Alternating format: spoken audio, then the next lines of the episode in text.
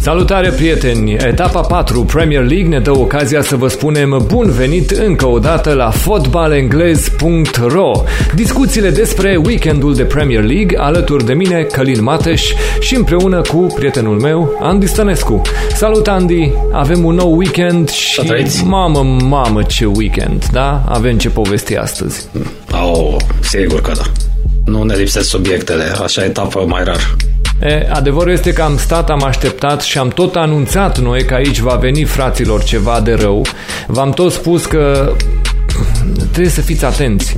Meciul ăsta de fotbal, ăsta ce vedem noi acum că se întâmplă, este ceva atipic pentru tot ceea ce a trăit în fotbal până acum. V-am spus să fiți atenți că golurile astea care vin, uh, momentele pe care apărările ni le pregătesc, sunt unele care n-au public în spate. Uh, alea care nu pregătesc fotbalistul pentru ceva uh, dramatic care urmează să se întâmple. Și ați văzut că de multe ori oamenii ăștia decuplează când e vorba de o fază defensivă. Ba mai mult se comportă ca și cum ar fi pe undeva prin Marbella la o pregătire de vară sau prin China la un meci demonstrativ cu 60-70 de mii de oameni în tribună bucuroși că și-au luat tricoul echipei sau prin Statele Unite.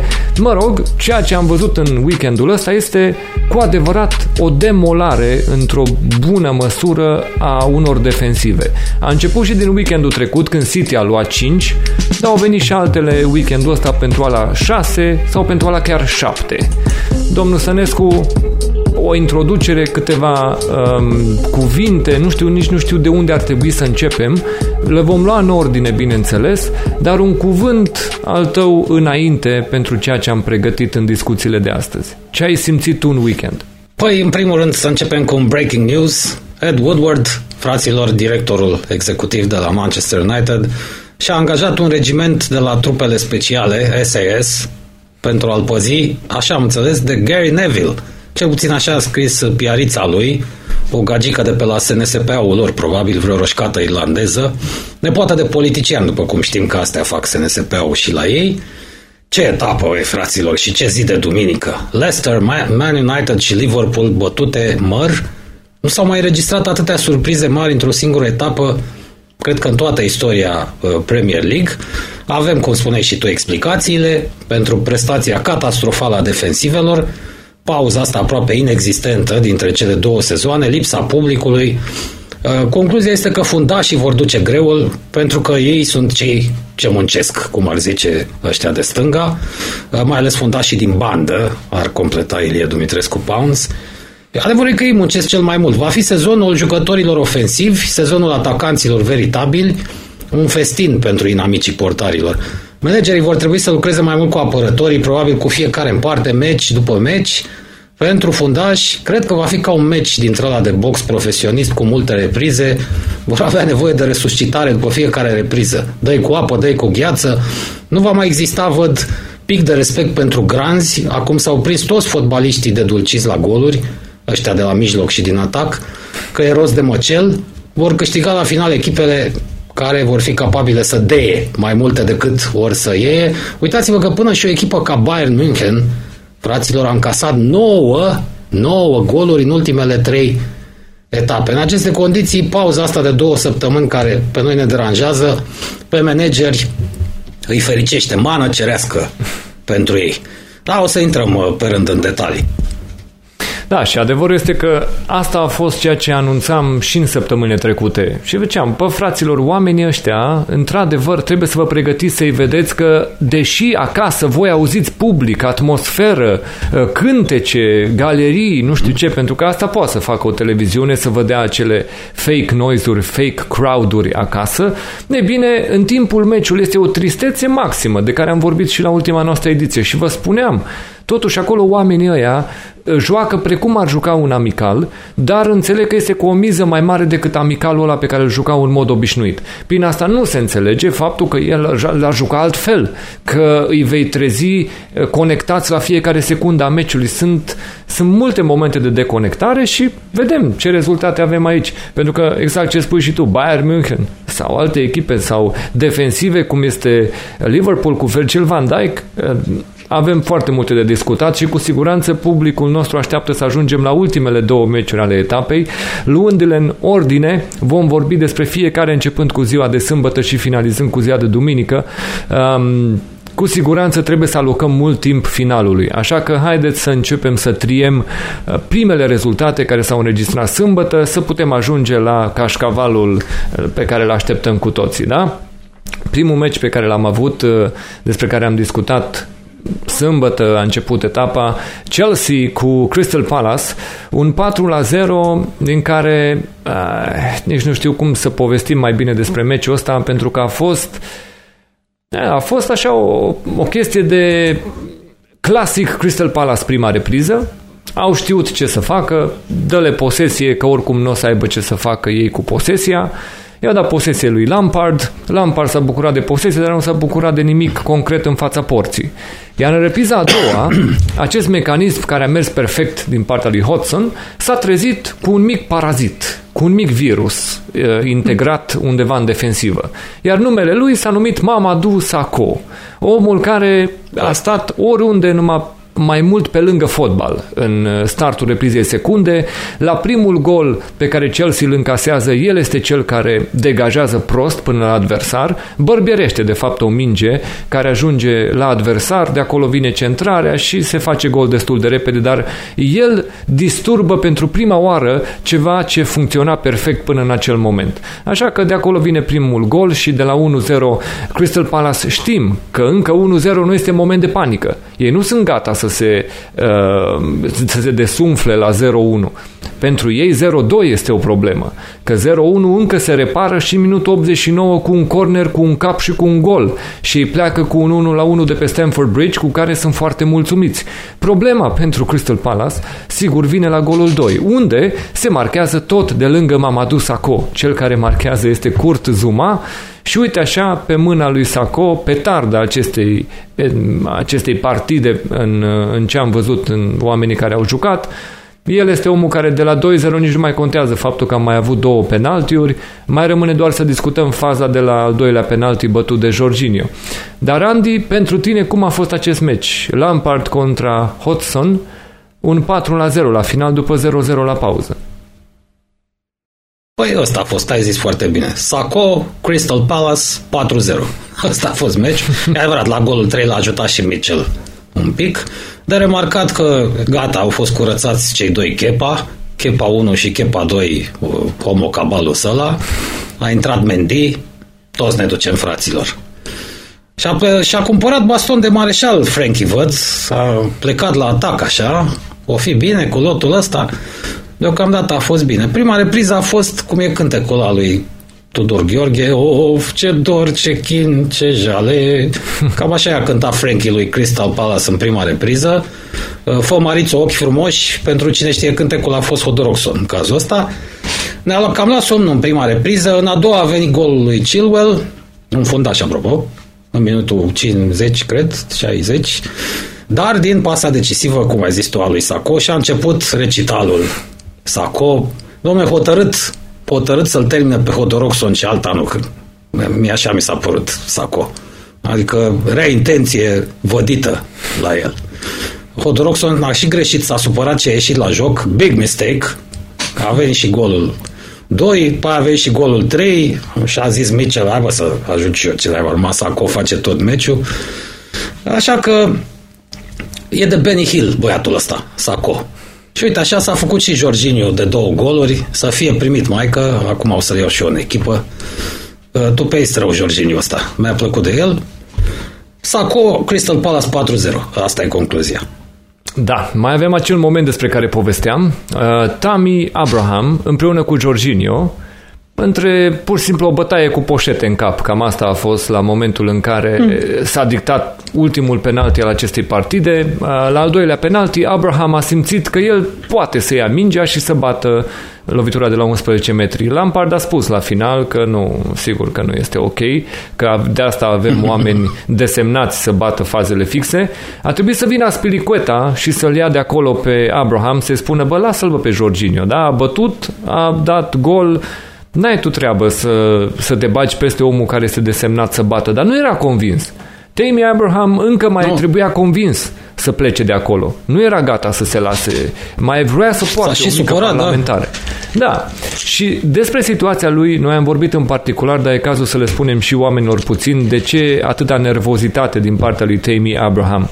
El este în continuare pe un contract considerat mic între ceea ce propune Chelsea la ora actuală. El este, nu este aproape de 60.000 pe săptămână, în vreme ce se uită la un jucător cum este Callum Hudson O2, care a primit deja 120-130 de mii pe săptămână, dar contextul este că se temea Chelsea să nu-l piardă gratis pe Hudson O2, pentru că exista un interes din partea lui Bayern pentru tânărul englez și atunci s-a trezit uh, Chelsea să-i propună un astfel de contract pentru a-l convinge să semneze pe încă 5 ani. Pentru că el mai avea un singur an de contract în momentul în care accepta acest deal din partea lui Chelsea. Pe lângă acești bani, i s-a propus lui Hudson Odoi, i s-a promis că va juca. E, Abraham, când uh, se derulau aceste negocieri, era atacantul numărul 1 al echipei și marca goluri pe bandă rulantă. Era prima parte a sezonului trecut și mai avea contract până în 2022. Aia erau 2 ani și jumătate la momentul respectiv, în momentul ăsta nu mai sunt nici măcar 2 ani. Dar Chelsea a văzut că el ar trebui să fie următoarea prioritate, fiind un băiat care marchează, s-a lipit la goluri, hai să discutăm cu el și pe 5 ani, trebuie să semneze și el, nu? E, Abraham s-a dus acolo și a zis cât are Hudson O2, atât trebuie să am și eu. Nici un șfanț mai puțin, da? E, aici au început problemele. Au început problemele pentru că clubul n-a vrut să dea atât. Spunea totuși, pentru Hudson 2 a fost un context special. Am înțeles că este o investiție din mai multe puncte de vedere. Pentru tine este o recompensă a faptului că acum în sfârșit ai intrat în echipă, acum în sfârșit ești atacant de bază, dai goluri. Este o mărire de salariu, dar nu trebuie să vii să bați cu pumnul în masă că tu vrei cât are ăla. Abraham s-a șucărit pe, a, pe această retorică. Și s-a dus, pur și simplu și-a strâns jucăriile și a zis, atunci jucați cu cine vreți, nu mă interesează, da, Mm.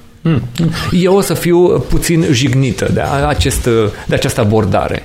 Și vă rog, nu știu, să vă gândiți foarte bine. Da, ceva de genul ăsta a fost și brusc ai putut să vezi că Giroud a prins mai multe minute. Giroud a început să dea goluri. Abraham n-a mai prins goluri. A început să aibă probleme cu gleznele. Ba, lucrurile nu se legau nicicum pentru tânărul Abraham și s-a trezit că merge mai departe cu contractul ăla lui, deci în loc să accepte vreo 100 de mii sau nu știu, 90-100 cât i-ar fi mărit salariul Chelsea, el a rămas tot cu ea, 55-60 pe care avea în continuare și primește exact atâta și până în prezent. Evident că nu nu-i convine, da. Evident că vom vedea niște presiuni aici în perioada următoare și este încă un butoi cu pulbere din vestiarul lui uh, Chelsea, mai ales că vara asta ai mai văzut încă o investiție în Werner. Așa că lucrurile stau să mm, clocotească puțin acolo în vestiar, mai ales că mai vedem lucruri care se întâmplă acum cu Lampard. Acel scandal de care vorbeam noi la pauza dintre Chelsea și West Brom, la 0-3, totuși, în momentul în care era condusă umiditor. Chelsea se pare că da, acel scandal a fost cu Alonso, care trebuie să vedem acum ultimele minute, ultimele ore ale feriaței de transferuri, dacă îi vor găsi o altă echipă, dar Uh, ideea este că se dă.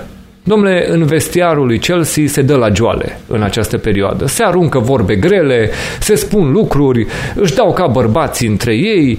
Uh, să nu uităm și episodul din final de pandemie, mă rog, din final de sezon în pandemie, mai corect spus, la finalul sezonului trecut, când Lampard i-a strigat lui Klopp pe margine Fuck off! You're winning a title and you already uh, start talking. Deci i-a strigat Lampard lui Klopp. Ai bă că ai câștigat și tu un titlu și deja te crezi mare cocoș.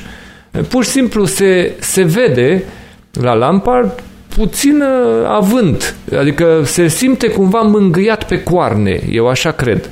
De începutul ăla bun de anul trecut, de faptul că i s-a dat buget de 200 și de milioane să aducă jucători, de faptul că, nu știu, toată lumea îi spune că este foarte bun. Bă, Lampard să nu uite că este într-un vestiar care este obișnuit cu puciurile. Mai ales că el a fost artizanul unora dintre da. ele. Sau mă rog, cel puțin a fost hmm. printre, printre participanți.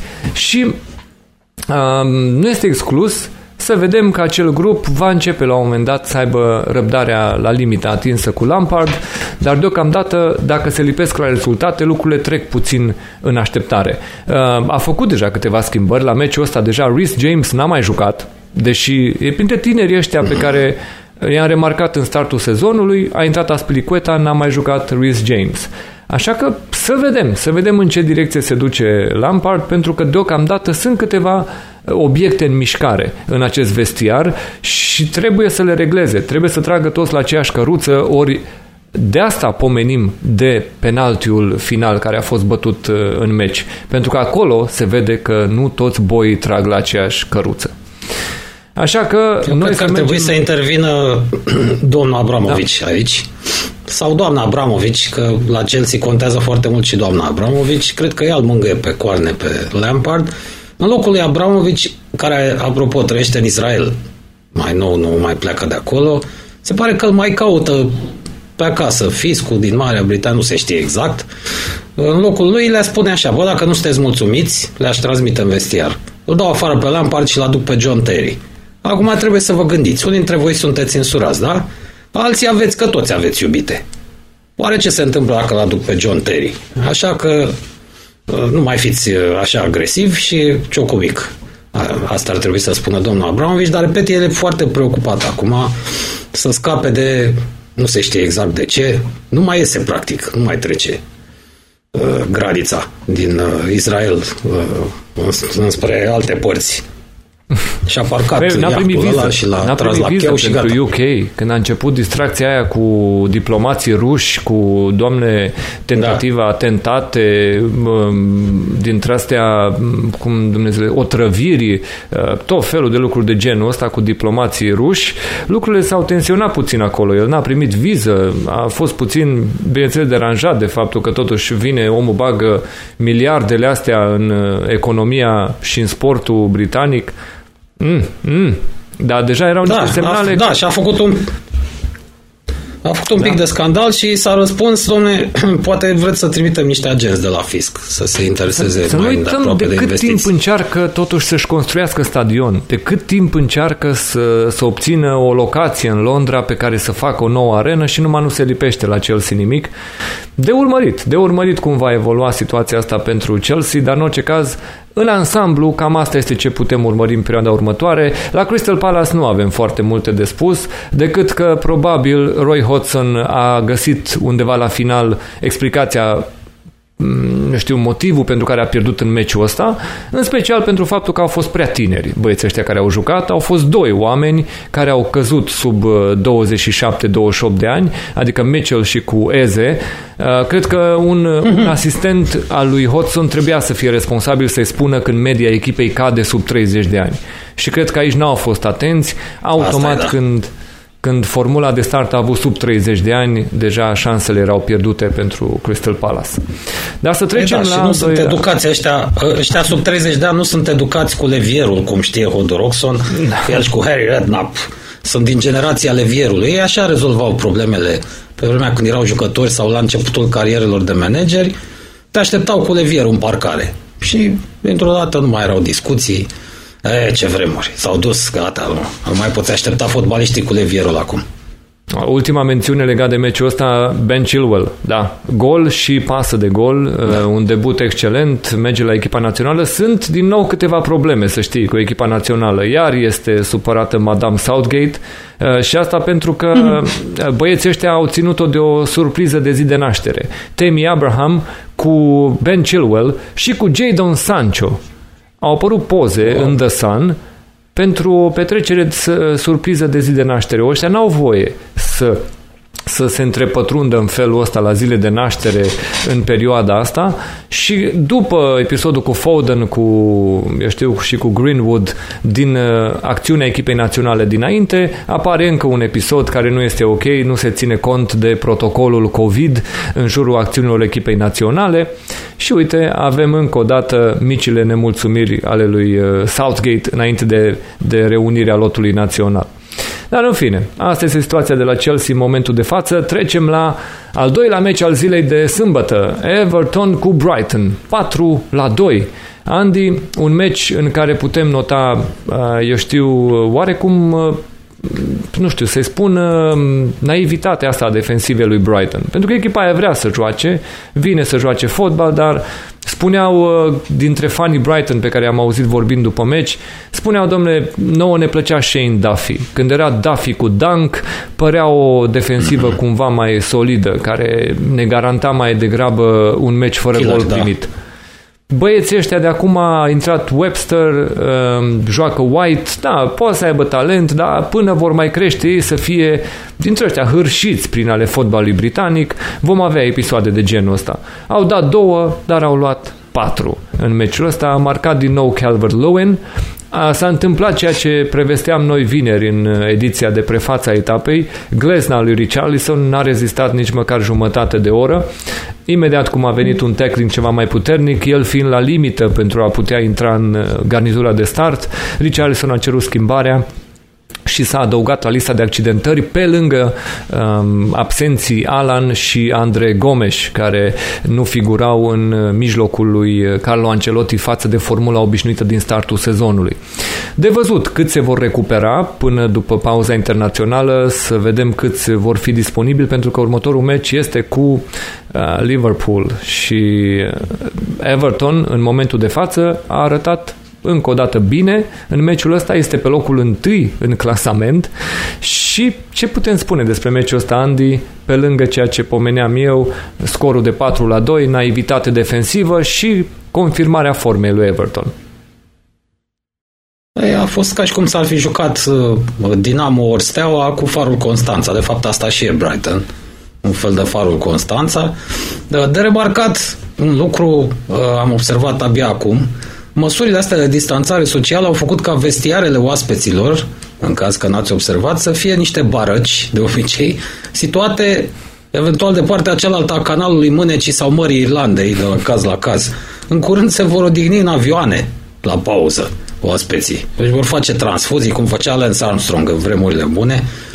Capul Ancelotti cu fața aia lui de Giovanni Becali, uite că s-a strecurat încet, încet, pe primul loc. Noroc mare că toată presa hipsteristă e cu ochii pe scrocul de Bielsa și nu i-a dat nimeni atenție lui, lui Ancelotti. Are și un fotbalist, Dominic Calvert-Lewin, ăsta ca din tun a plecat. Am văzut și la golul 1 s-a înălțat. Numai Cristiano Ronaldo mai sare atâta. După o viață petrecută în sală, Cristiano Ronaldo nu mai asta face. Când nu are antrenament pe teren sau nu are meci, e tot timpul în sală, în sala de forță Dominic Calvert-Lewin se pare că o face natural. Foarte solidă echipă Everton sezonul ăsta. Ce să mai zici la scorul ăsta? Uh, nu e echipa care să iei fără să deie. La pauză s-a intrat cu 2-1. Uh, James Rodriguez, iar un jucător care știe să ridice balonul peste zidul adversarilor la lovituri libere. Poate văd și șefii de la United că există așa ceva. E un fotbalist care știe să și marcheze, am scris de două ori. Încă o dată spun, e păcat de el că s-a pierdut prin lume după cupa aia mondială care l-a lansat. Rodriguez poate făcea mult mai mulți bani. Până acum, uh, cum ar zice meme Stoica, le-a închis gura criticilor. Deci are da. și fotbaliști, capul Ancelotti, are tot ce-i trebuie după cum s-au desfășurat lucrurile, nu, e, nu trebuie să fie o surpriză că e pe primul loc. Dar totuși au trecut doar patru etape. În orice caz se va bate acolo, între primii patru, după uh, câte vedem. Cel puțin să notăm că, da, la meciurile astea pe care le-am urmărit live am uh, reușit să vă dăm impresiile noastre imediat după meci, pe pagina de Facebook fotbalenglez.ro, pe contul de Twitter fotbalenglez. Puteți să vedeți imediat după finalul meciului impresiile noastre și notele pe care le-am dat uh, jucă- echipelor, uh, jucătorul meciului, petarda meciului, cum i-am numit noi. În meciul ăsta petarda am, l-am numit pe Webster. Este vorba de adversarul direct al lui James Rodriguez, pe lângă care a făcut cam tot ce a făcut și cum a vrut uh, la golurile pe care le-a marcat și în plus uh, să notăm controversa acestui meci, gafa lui Jordan Pickford la golul de 1 la 1 pe care îl marchează Brighton Încă o dată, înțelegem de ce este întrebat la conferințele de presă Carlo Ancelotti, aveți în uh, vedere și un portar? Pentru că, în mod normal, este portarul echipei naționale. Este puțin ciudat să fii întrebat despre portarul național Angliei dacă tu nu te gândești să cumperi un, un nou portar.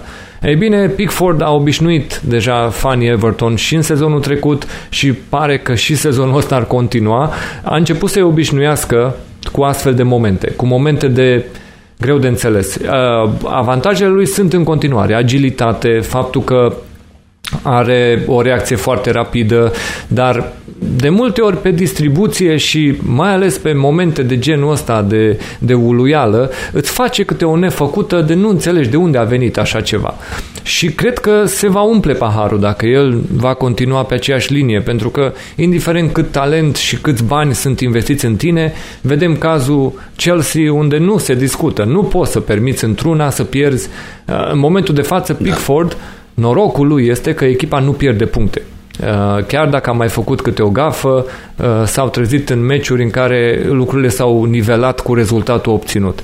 Ei bine, în meciul ăsta uh, a fost un astfel de moment din nou, au câștigat, meciul este ok, dar să mi-e vine greu să cred că cineva nu notează momentele astea. Și din păcate pentru Naționala Angliei, eu să povestim și mai încolo de prestațiile altor portari pe care i-am văzut în weekendul ăsta și care sunt în vederile lui Southgate la echipa națională. Um, altfel... Da, nu e așa ce... o mare surpriză să știi, Căline, că Anglia n-a mai avut o, un portar mare de la Peter Shilton și ăla gafa, slavă Domnului. Uh, oricum îi suflă în ceafă și Pope și Henderson lui uh, uh, da. Mary Pickford asta, uite, uite că îl va Henderson, curăța și Ancelotti. Henderson nu joacă, pentru că el dacă ar juca, sunt convins că ar fi mai bun decât celelalte opțiuni da. care în prezent, dacă era la Sheffield United și juca așa cum o făcea anul trecut, eu sunt convins că Henderson era în momentul de față fără discuție numărul 1 a echipei naționale. Pentru că și ceilalți portari n-au arătat siguranță. Pe când Ceea ce vedem acum este de fapt un, un portar ținut captiv în spatele lui De Gea, pentru că a acceptat contractul și pentru că i s-a promis că va apăra prin Champions League, prin cupe, pe nu știu unde, da, De Gea rămâne în Premier League deocamdată portarul uh, titular pentru United. Din păcate, um, da. Da, altfel, sigur, testul adevărat pentru Everton urmează etapa viitoare. Meciul acesta cu Liverpool uh, va fi adevăratul moment al adevărului pentru ei și vom vedea cum anume se pot prezenta pentru că aici vor depinde foarte multe lucruri de ce se întâmplă. A venit între timp și omul pe care anunțam noi că îl va mai cumpăra Ancelotti, fundașul central, uh, Ben Godfrey de la Norwich, a fost cumpărat, este un fundaș, atenție, care este cumpărat de Norwich cu 150 de mii de lire sterline și este vândut la doar vreo 2 ani distanță, 2-3 ani, este vândut cu 25 cu bonusuri poate ajunge la 30 de milioane. Astea sunt afaceri cum uh, l-ar face pe Gigi să lăcrimeze, în mod sigur, în fotbalul românesc. Să, astea sunt scule, din astea să-mi găsiți și mie, ar fi zis și el probabil. Ei bine, Godfrey s-a lipit la o astfel de sumă de transfer pentru Norwich la 22 de ani. Va veni pentru a pune presiune pe acest cuplu Ieri Mina și Michael Keane, dar în același timp să nu-i lase uh, fără fundaș centrale, pentru că ceilalți doi care erau disponibili, Brant White și uh, Mason Holgate, sunt accidentați și uh, mai rămâneau chiar la limită cu acești fundași centrali, cu Michael Keane și cu uh, colegul lui de, de apărare ieri Mina. Mina a și marcat. Este rămâne în continuare un pericol la fazele aeriene în momentul în care scap din marcaj. Ieri Mina, să nu uităm că a marcat și la Cupa Mondială pentru Columbia, dublă, așa că este capabil dacă îl scapi și se potrivește bine faza să fie omul care marchează deși e fundaș central. Și în fine, să mergem la următoarele rezultate. Um, pentru ziua de sâmbătă a urmat festivalul de fotbal, orgasmul tactic, ai putea să-l numești, Leeds United cu Manchester City. Uh, este vorba de un meci în care lumea ne cere să nu ne legăm de câte goluri s-au marcat, ci să ne bucurăm uh-huh. de ceea ce au arătat acești doi tacticieni, acești doi tehnicieni. Păi nu, nu, Fotbal nu, deschis. hai să discutăm despre cum s-au marcat, nu câte. Bun, cum? Sigur, noi o să avem păreri divergente aici. Eu o să fiu omul care o să vorbească despre, domnule, fotbalul ăsta merită puțin aplaudat pentru o echipă nou promovată, care vine și joacă atât de curajos în fața unei echipe care vrea Champions League. Uh, și dincolo, Guardiola, o să explici tu cum anume a abordat meciul și ce anume nu ți-a plăcut din toată povestea asta. Dar pentru mine, Meciul ăsta putea să aibă și goluri mai multe, puteai vorbi de un festival de genul 3 la 3 și să spui, domnule, fotbal, tată, fotbal, 3 la 3, un meci de genul ăsta, iată. Cumva cred că i-a și supărat pe cei doi faptul că nu s-a marcat mai mult. Nu erau deranjați dacă puteau să și deie și să și iei mai mult, doar să poată să, să fie ok la finalul meciului. L-am văzut pe uh, Bielsa la finalul partidei spunând și aici analiza lui a fost corectă. Startul meciului City, uh, finalul celei de-a doua repri, celei de primei reprize și începutul celei de-a doua al nostru, finalul meciului al lor, din nou. Pentru că, într-adevăr, Leeds a picat pe final și spunea Bielsa, limita noastră a fost obținerea acestui punct. Dacă puteau mai repede, atunci era momentul să dea, dar pe finalul meciului și au realizat că limita lor rămâne punctul obținut în meciul ăsta. 1 la 1, scor final Andy și cum ai văzut și tu partida dintre Bielsa și uh, Guardiola? Păi am avut noi un coleg la Sport Total FM, fostul arbitru Florin Chivulete. Atât ar fi spus despre meciul ăsta. Doi pauză X final. Aia, domne, ce dracu. Asta ar fi zis. uh, unii ar spune, după partida asta, cooperativa latino. Aparent, înaintea meciului, Gladiola a încercat să adoarmă vigilența monstrului Bielsa, lăudându-l gratuit, nu mai insistăm. Uh, ori poate a vrut să adormă vigilența presei în eventualitatea unui rezultat tip Batista pe țambal, cine știe. Hai să vorbim despre meci. Foarte interesant. Un egal foarte mulțumitor pentru domn profesor din Rosario. Goluri făcute ambele cadou, primul de capitanul gazdelor, capitanul, nu altcineva, și al doilea de portarul oaspeților, care în rest au jucat impecabil. Ciudat ar spune gurile rele, nu? Prima repriză dominată tactic de City, a doua de Bielsa, da, s-a lăsat Gladiola la mâna gazdelor, nu prea stă în fire. Ratări monumentale, absolut monumentale de o parte și de alta. Sigur, aici uh, cei care aplaudă meciul ar zice că s-a jucat cu garda jos în ultima treime. Băi, ca și cum Guardiola nu ar fi văzut la lucru până acum echipa lui Bielsa. N-ar fi știut că ăsta e stilul care îi convine marelui panglicar argentinian. Uh, oamenii lui Bielsa l-au luat pe rând la țintă pe Ederson, în vreme ce Sterling, nu degeaba i-am zis Sterlingea, s-a străduit să joace închizător tot pentru Bielsa. Hai cu excepția golului marcat, dar, repet, cu ajutorul capitanului lui Leeds. Greșeli individuale cu ghiotura de o parte și de alta. Bine, hai să zicem, greșeli au făcut toți fotbaliștii de pe la toate echipele. Apropo de Sterling, pe care presa engleză îl tot ridică în slăvi, că ăștia sunt fotbaliștii pe care iau acum, bă, câteodată ăsta pare că alergă înapoi nu înainte, cum ar fi normal. Când pleacă echipa lui pe contraatac, ai senzația că aleargă înapoi, nu știu. Uh, în paranteză fie spus acum, uh, la City lipsește un atacant de rasă, fraților. De Bruyne nu prea are cu cine să joace în față. Păi Asta da, e principalul acum, motiv pentru care... Au ajuns în situația în care au trebuit să da. joace cu Marez, îți dai seama, vârf împins, Marez. adică, bine, asta a fost găselnița lui Guardiola, spunând, domnule, voi propune ceva la acest meci, voi veni cu o propunere tactică ce să surprindă. Adică toată lumea știa că Sterling trebuie să fie vârf împins, ne-a propus Marez. Nu, n-a ieșit nimic, bineînțeles că n-a fost în regulă toată combinația asta, dar așa a jucat partida de acum pentru că n-are cu cine. Asta este, nici Jesus, nici Aguero nefiind disponibil. Mai să zici că e un blat ca pe vremea meciurilor Ceahlăul cu Gloria Bișnița. Prima repriză câștigată de oaspeți, a doua de gazde, da, să nu se supere nimeni. Noi nu vrem să insinuăm. No, doar constatăm Meciul pe final oricum s-a transformat în demența care a devenit marcă înregistrată la Bielsa. Fotbal haotic. Exact după chipul și asemănarea managerului. Atât am avut de spus. Da, eu, sigur, uh, am apreciat mult mai mult fotbalul care s-a jucat, m-a interesat foarte mult să văd echipe. Ți-am spus, uh, sunt sătul de nou promovate care arată jalnic. Adică mă uit la, uite-te la Fulham și West Brom. Uh, sunt sătul să văd prestații de genul ăsta, echipe care vin și se screm să scoată ceva, nu știu, să joace ceva, să, să poată să agațe de un punct, să, nu știu, nu, și vezi că nu reușesc nicicum. Ei bine, Leeds United deocamdată și câștigă și scoate puncte jucând fotbal. Și măcar din punctul ăsta de vedere este un câștig pentru competiție, este pentru ceea ce tu poți să vezi pe TV. Haosul ăsta este extraordinar. Plus, mi-a plăcut interviul dinaintea meciului dat de Bielsa. Foarte interesant.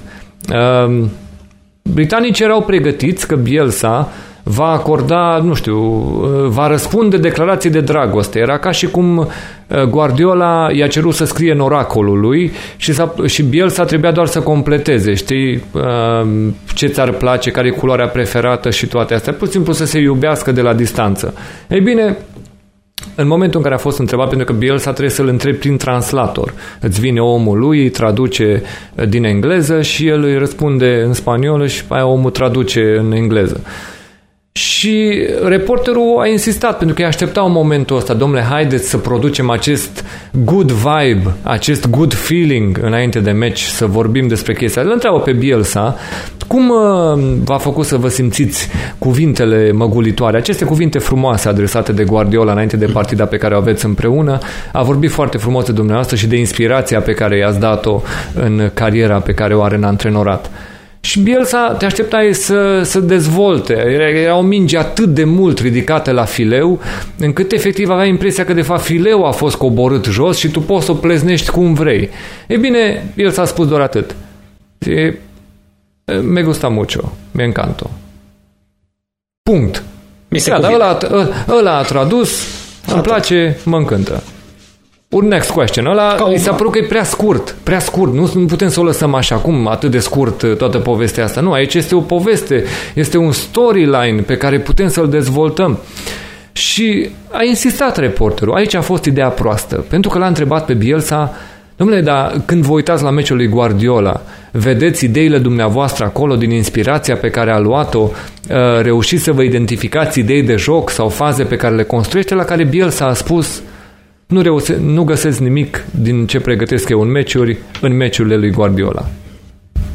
Mamă! Aici gata. a fost sincer șoc și groază, a spus nu văd nimic din ce eh, eu fac în meciurile lui. Așa că, nu știu, oare, gata, au și trecut ea rapid la următoarea întrebare. Eh, nu, să lăsăm asta atunci că, nu știu, se pare că nu ne înțelegem. Noi, de fapt, vă puneam întrebările astea ca să veniți pe strada noastră. Dumneavoastră tot cotiți în altă direcție. Bun, mergem mai departe. Eh, să notăm schimbările făcute de Bielsa. Poveda și Rodrigo au schimbat meciul ăsta.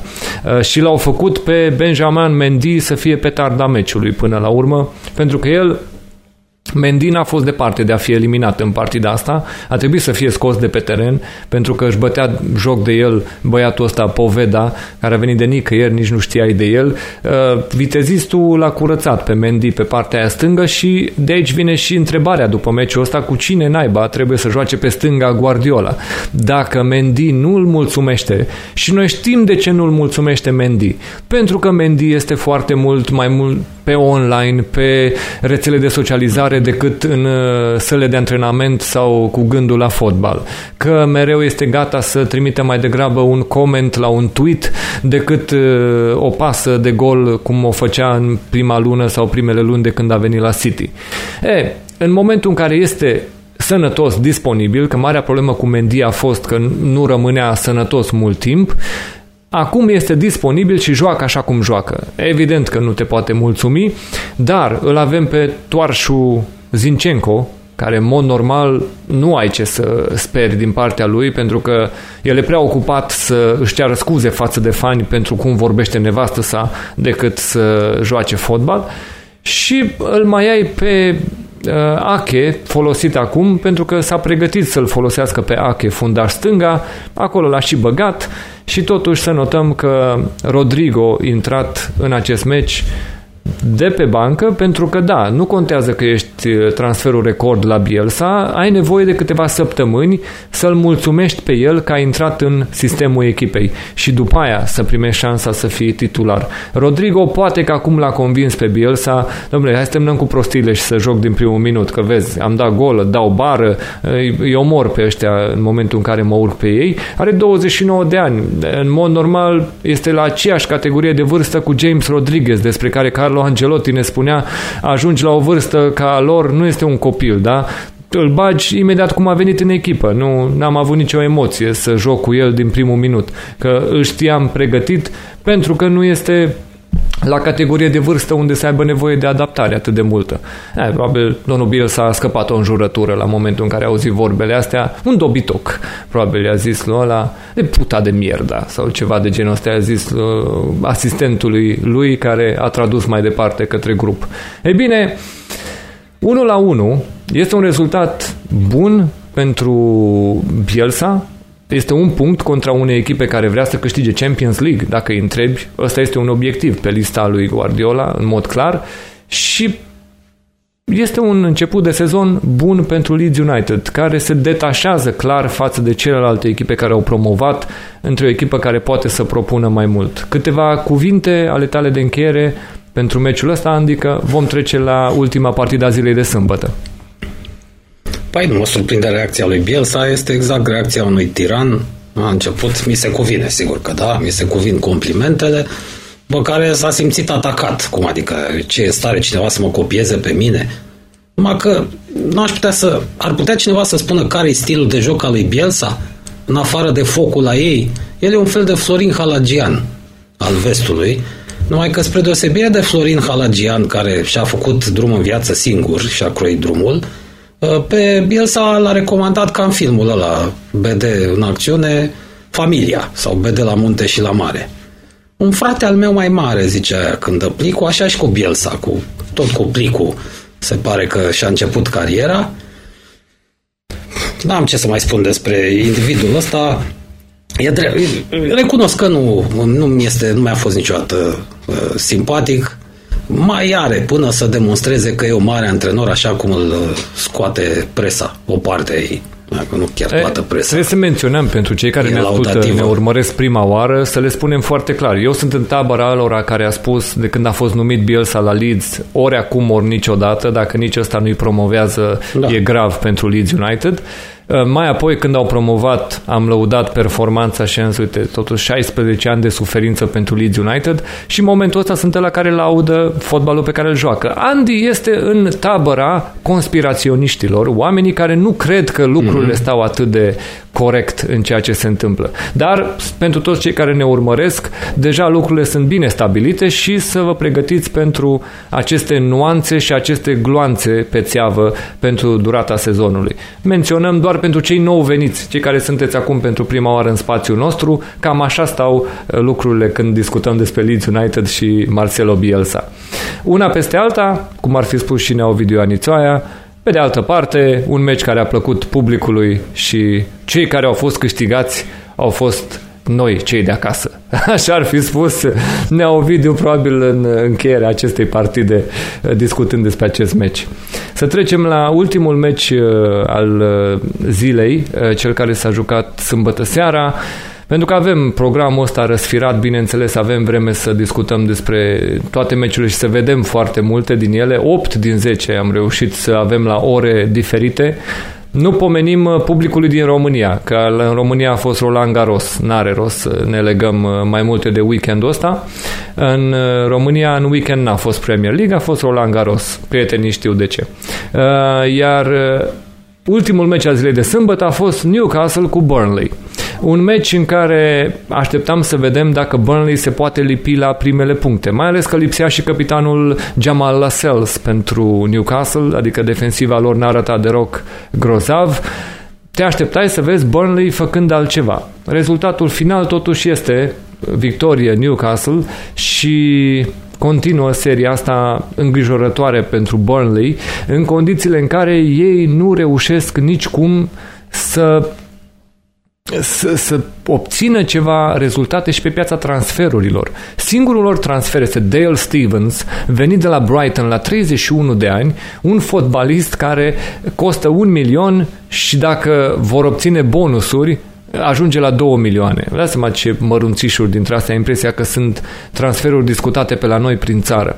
Ei bine, asta este transferul lui, Bry- lui Burnley a discutat uh, presa despre un interes pentru Harry Wilson de la Liverpool. Mi se părea că este cel mai atipic transfer de care puteai să auzi. Într-o echipă de ciomăgari să aduci unul care să picteze. Nu, nu știu cum s-ar fi potrivit Harry Wilson în echipa lui Sean Dyche, dar probabil că vrea să nu-l facă pe Dwight McNeil să se simtă singur, că ăsta este un desenator pe acolo, pe la mijloc și restul sunt într-adevăr doar aia care umblă cu ghioaga pe la Burnley și n-a vrut să-l lase pe băieț să se simtă singur, că probabil McNeil va cere în curând transfer de la Burnley, câtă vreme este singur om care știe ce să facă cu beșica, domnule.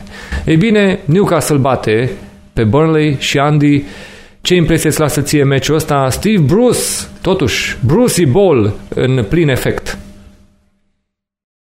E un meci care dacă nu s-ar fi jucat nu s-ar fi supărat decât fanii celor de la Newcastle pentru că au bătut tot respectul pentru Newcastle, vorbesc de Burnley aici, o echipă pe care aș caracteriza-o plictisa la spic. Asta e Burnley. Dar ce se face? Mie e nevoie și de Burnley într-un campionat să aibă și grei cu cine să mai facă punctele. A fost un eșec pentru mine acest meci. S-a trezit și se maxima asta, Maxim al nostru, să facă ceva pentru echipa lui, tocmai când l-am vândut. Domnule, dacă vreți să, dacă doriți să faceți puncte în FPL, în Fantasy Premier League, vă sfătuiesc să-i cumpărați pe aia pe care îi vând eu. De exemplu, Mane. L-am avut în prima etapă, n-am mai avut răbdare, a explodat în a doua și a treia. Bine, eu bănuiam că îi se va, îi se vor întâmpla alte lucruri care s-au și întâmplat S-au întâmplat, uh, ulterior. Că eu, totuși da, procedeile tale voodoo și-au făcut efectul. Să nu ducem oamenii cu da. vorba, pentru că într-adevăr aceste păpuși în care tot înfi, înfipt acolo micile ace, până la urmă și-au adus efectul. Cam asta ar fi de spus. O înfrângere pentru mine și uh, o victorie pentru fanii Newcastle. Sunt fani și în România fani Newcastle destul de mulți. În Anglia se spune, n-am mai pomenit, cred asta, că ar fi uh, în Marea Britanie, nu numai în Anglia, Newcastle ar fi echipa cu cei mai mulți fani. Sau erau mai cu ani în urmă, nu știu dacă lucrurile mai stau așa, ci o echipă iubită, e o echipă care merită să joace în Premier League, Burnley, a, ce să mai zici despre ăștia, parcă ar trebui totuși cu 18 echipe Premier League să fie și mai interesantă. Să-l notăm pe domnul ăsta pe care îl vedem și în imagine, uh, pentru cei care urmăresc sigur conținutul nostru pe canalul YouTube. Pentru ceilalți vorbim despre Callum Wilson, uh, cel care marchează de două ori în meciul ăsta, da. Saint Maximan fiind celălalt care a punctat pentru 3 la 1 scorul final. Uh, Callum Wilson este omul pe care îl căuta până la urmă Newcastle ca număr 9. Deși numărul 9 este purtat de Joelinton, adevăratul număr 9 din echipă este Callum Wilson. Și da, noi mai reținem că noi am povestit că a fost adus cu elicopterul de Mike Ashley, a trimis elicopterul după el la Bournemouth să-l aducă. A fost un trans, o captură importantă, totuși are 20 și înspre 30 de ani, deci este mai degrabă spre 30 decât pe la 25. Este un jucător pe care îl aduci pentru că acum vrei rezultate și nu este o investiție să-l vinzi mai departe, nu, este un jucător care să aducă goluri pentru că nu marchează nimeni acolo sus și el marchează de când a venit, Callum Wilson își justifică prețul 20 de milioane de lire pe care l-au plătit pentru el. Colegului de atac, Josh King, a fost mult mai aproape de un transfer în ianuarie anul ăsta la Manchester United, atunci când s-a optat pentru varianta Igalo până la urmă. Ei bine, Josh King în continuare își caută echipă să scape de la Bournemouth, în vreme ce uh, Callum Wilson își face treaba la Newcastle. Să vorbim despre Saint Maximan, sigur el uh, calculasem noi și discutasem înainte de meci, pariul nostru era că poate duce 5 faulturi uh, și va trebui să ceară schimbarea. Pentru că, totuși, faulturile Burnley nu sunt faulturile oricui. Sunt faulturi bine făcute, fraților. Adică uh, m-a pus pe gânduri din startul meciului. Da, m-a pus pe gânduri foarte mult momentul în care am văzut că ține mingea, că nu dă pasa repede. Domnule, două atingeri îți permiți cu Burnley. La a treia te expui. Și când știi că gleznele tale sunt de căprioară, ar trebui să nu faci a treia atingere, pentru că a făcut Prima oară a făcut trei atingeri, Zhang. A venit imediat un tackle la curățat, uh, a mai făcut dintre astea, au mai venit vreo două tackling-uri, a dat și golul, după care, bineînțeles, băieții aia l-au luat la ochi. I-am văzut pe aia acum. A? Hai să vedem. Hai că în curând mergem și rezolvăm treaba. Și bineînțeles, după pauză, Zhang, un tackle după care au venit uh, brancardieri imediat pe lângă el pe acolo, adică medicii, nu brancardieri, medici au venit să-l întrebe, mai poți? Dă drumul, bă, la minge, cred că asta le-a spus. Uh, i-a spus, nu mai ține, bă, că ăștia te omoară. E, bineînțeles, l-au mai prins în cotură, a cerut schimbarea, totul a fost în regulă, dar până atunci meciul era oarecum rezolvat, pentru că Sam Maximan a marcat pentru 1-0. Burnley a avut un singur moment ok în meciul ăsta, vreo 15 minute. După pauză și până în minutul 60. S-au desumflat foarte repede când le-a marcat Callum Wilson și au mai venit uh, și cu momentul penaltiului care a justificat retorica din jurul acestui meci.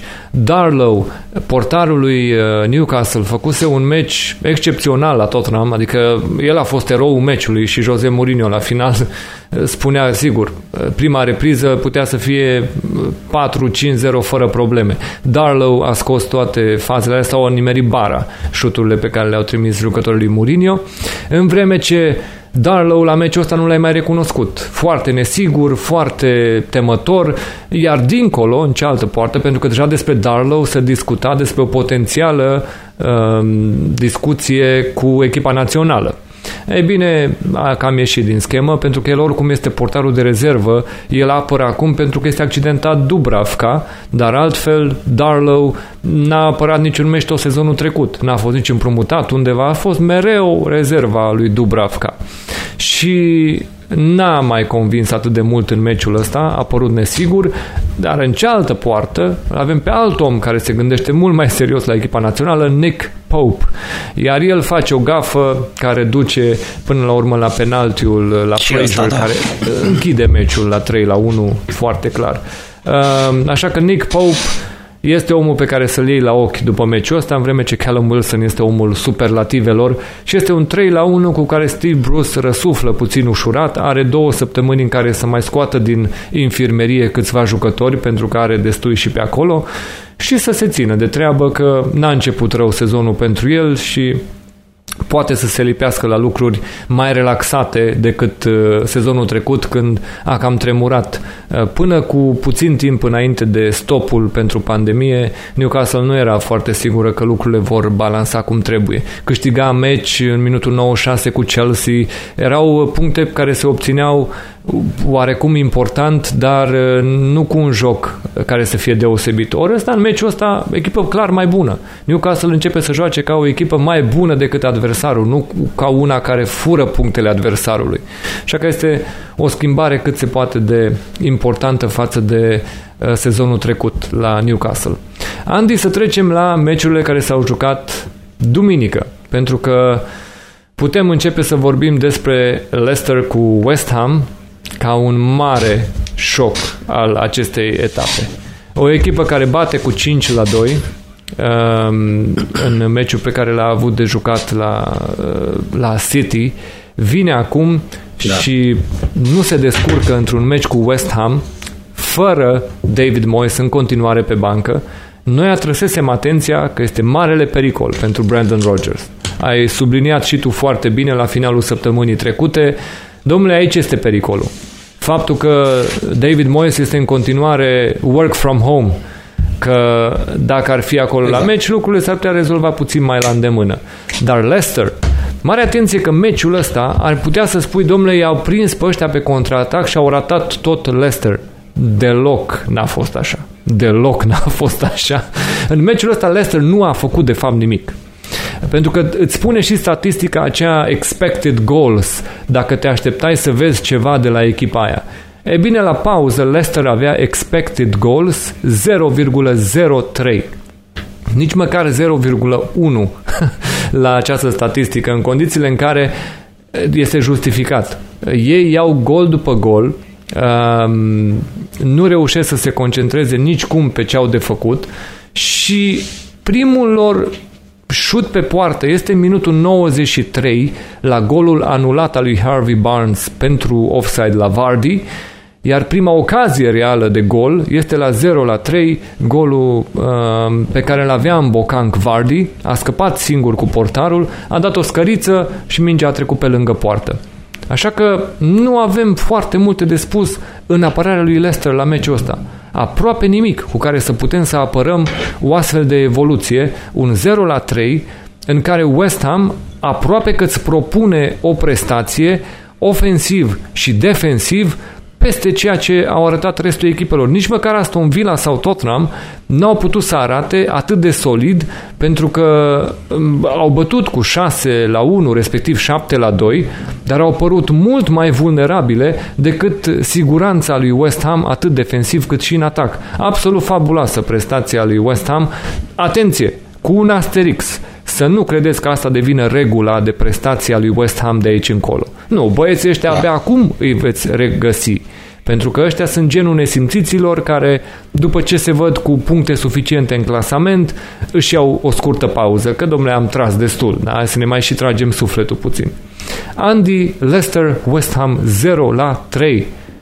Sentimente, gânduri despre ce s-a întâmplat aici?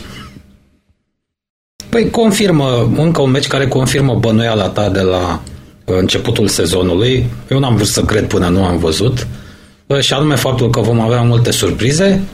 Am spus amândoi motivele, nu mai revenim asupra lor, de ce sunt problemele astea pe la echipele grele și în special în uh, compartimentul defensiv, ca să ne exprimăm așa intelectual. În rest, era de așteptat, v-am spus, fraților, fără David Moyes, West Ham joacă. Cu David Moyes pe bancă, West Ham nu mai joacă nimic. Ăsta este Moisey. Cred că ar trebui să se gândească și acționarii foarte serios la asta. Bă, hai să-l ținem, să nu-l dăm afară, dar să-l ținem departe de echipă. Să discute cu antrenorii, ele manager. În Anglia e un pic diferit sistemul, să discute cu antrenorii doar la telefon, să nu mai vorbească niciodată cu fotbaliștii, eventual tot la telefon, dar scurt, așa, câteva indicații și gata.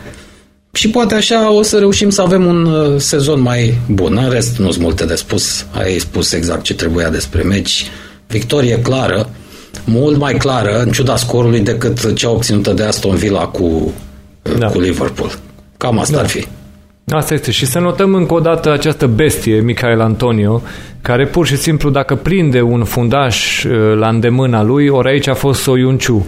Pe partea lui a făcut uh, Soiunciu doar în momentul în care a avut el mingea la picior a apărut un fotbalist ok. În momentul în care a trebuit să se apere la Michael Antonio, n-ai mai reușit să înțelegi unde a dispărut fundașul ăla care atrăgea atât de multă atenție sezonul trecut. Și a bătut joc de el, efectiv, și să notăm și prestația excepțională lui Pablo Fornals, cel care dă gol și pasă de gol, uh, dă un gol excepțional în, uh, în acest meci în care face cursă și îl și execută pe Schmeichel cu o, o lovitură bună, cu un șut bun. Spun încă o dată, sunt surprins de meciul ăsta pentru că, pe de o parte, este o dublă um, întâmplare care te șochează impotența lui Leicester de la o echipă care a arătat atât de bine în startul sezonului și de cealaltă parte perfecțiunea lui West Ham, care te așteptai la orice de la West Ham, numai nu la perfecțiune. Adică să stea atât de exact... Păi nu mai prostul pe bancă, să încurce, da. Da, și să notăm Asta totuși și tactica pe care a folosit-o West Ham în meciul ăsta a fost cu trei oameni puși fundași centrale acolo în spate și cu asta s-a garantat că nu mai are niciun spațiu Jamie Vardy în spatele liniei de fund ale adversarilor. Pentru că ăla este, ăla este spațiu în care prinde viață Vardy. Momentul în care sunt niște fundași care urcă, lasă vreo 30-40 de metri în spatele lor până la poartă și ăla este spațiu pe care prinde viață Jamie Vardy. În momentul în care i-a luat pe ăștia trei și le-a spus Balbuena, Ogbona și Creswell, da? Nu vă miscați bă niciunul, da? Acolo stați toți, vreau să văd că stați toți în linie. Și cam asta a fost toată povestea, a stat ea în linie, nu s-au mișcat, Vardy n-a avut nimic până în finalul meciului, când au făcut ăștia câteva schimbări, la, așa, la mișto, până la urmă. West Ham era 3 la 0 pentru ei, hai bă să schimbăm ceva, să mai intre și oamenii de pe bancă. O ultimă mențiune, Noble este în continuare rezervă la West Ham. Să nu uităm că este capitanul care a cam dat peste nas patronilor, că l-au vândut pe Diangana la West Brom. Este rezervă. Ni s-a spus că este vorba de accidentare, ni s-a spus că îl supără ceva pe băiat. Uh, în, acum, în momentul da. actual, se vorbește de faptul că sunt prea buni Sucek și cu Rice ca să mai poată să joace Noble. Deci se mută retorica destul de mult în jurul lui Noble. Prin asta să nu înțelegeți că ne transformăm în mare avocația lui uh, uh, Noble. Nu despre asta e vorba. Este vorba doar să înțelegem că în momentul în care spui ceva ce nu trebuie spus, da, se mai încruntă niște oameni. Asta pățești, da. Da. Uh, cam asta este ce avem de spus. Uh, au continuat uh, eforturile lui Chelsea să-l aducă pe Rice până să se termine perioada de transferuri. Fanii West Ham cred că încă vor mai sughița puțin, vor înjura, vor sta cu ochii pe ceas să vadă că a trecut deadline-ul și că nu cumva pleacă Rice, pentru că Chelsea ar vrea să-l ia pe, pe Rice pentru a fi fundaș central. Nu pentru mijlocaș central, așa cum joacă el la West Ham, ci pentru postul lui cu care a început în carieră să joace la West Ham. Mai apoi a fost împins în linia de mijloc, fiind uh, o prezență mult mai autoritară, să știu, fiind mai, mai uh, impresionant în jocul ăsta cu mingea la picior decât doar respingeri și poziționare defensivă. Este și puțin mai protejat până la urmă, adică nu, nu se vede atât de tare o gafă a unui tânăr în momentul în care îl introduci în fața apărării, față de momentele în care ar fi fost uh, chiar pe linia de fund. Așa că Experimentul a funcționat, Rice a jucat tot mai mult și a prins tot mai multă încredere și în momentul de față lumea crede că este un mijlocaș central, dar el a pornit ca fundaș central și este poziția pentru care l-ar vrea Chelsea.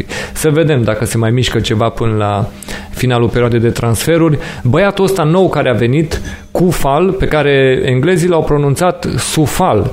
Nu știu dacă așa se pronunță numele cehului care a venit. Uh, automat, bineînțeles, jocul de cuvinte a fost la el acasă, i-au numit pe el și pe Sucek checkmates, pentru că așa este normal în engleză să, să le spui numele, uh, băieți prieteni cehi, așa că checkmate a fost la un singur uh, pas pentru cei din presa britanică să, să facă o poză și să spună că da, domnule, s-a legat conexiunea din Cehia pentru meciul ăsta. 3 la 0 așadar și multe de gândit pentru Rodgers în perioada asta de două săptămâni pentru a vedea ce este de făcut și, și cum se poate regla situația asta. Adică impotența asta, să nu ajungi la poartă, să nu reușești să marchezi, sunt evident uh, probleme, probleme destul de mari pentru ei.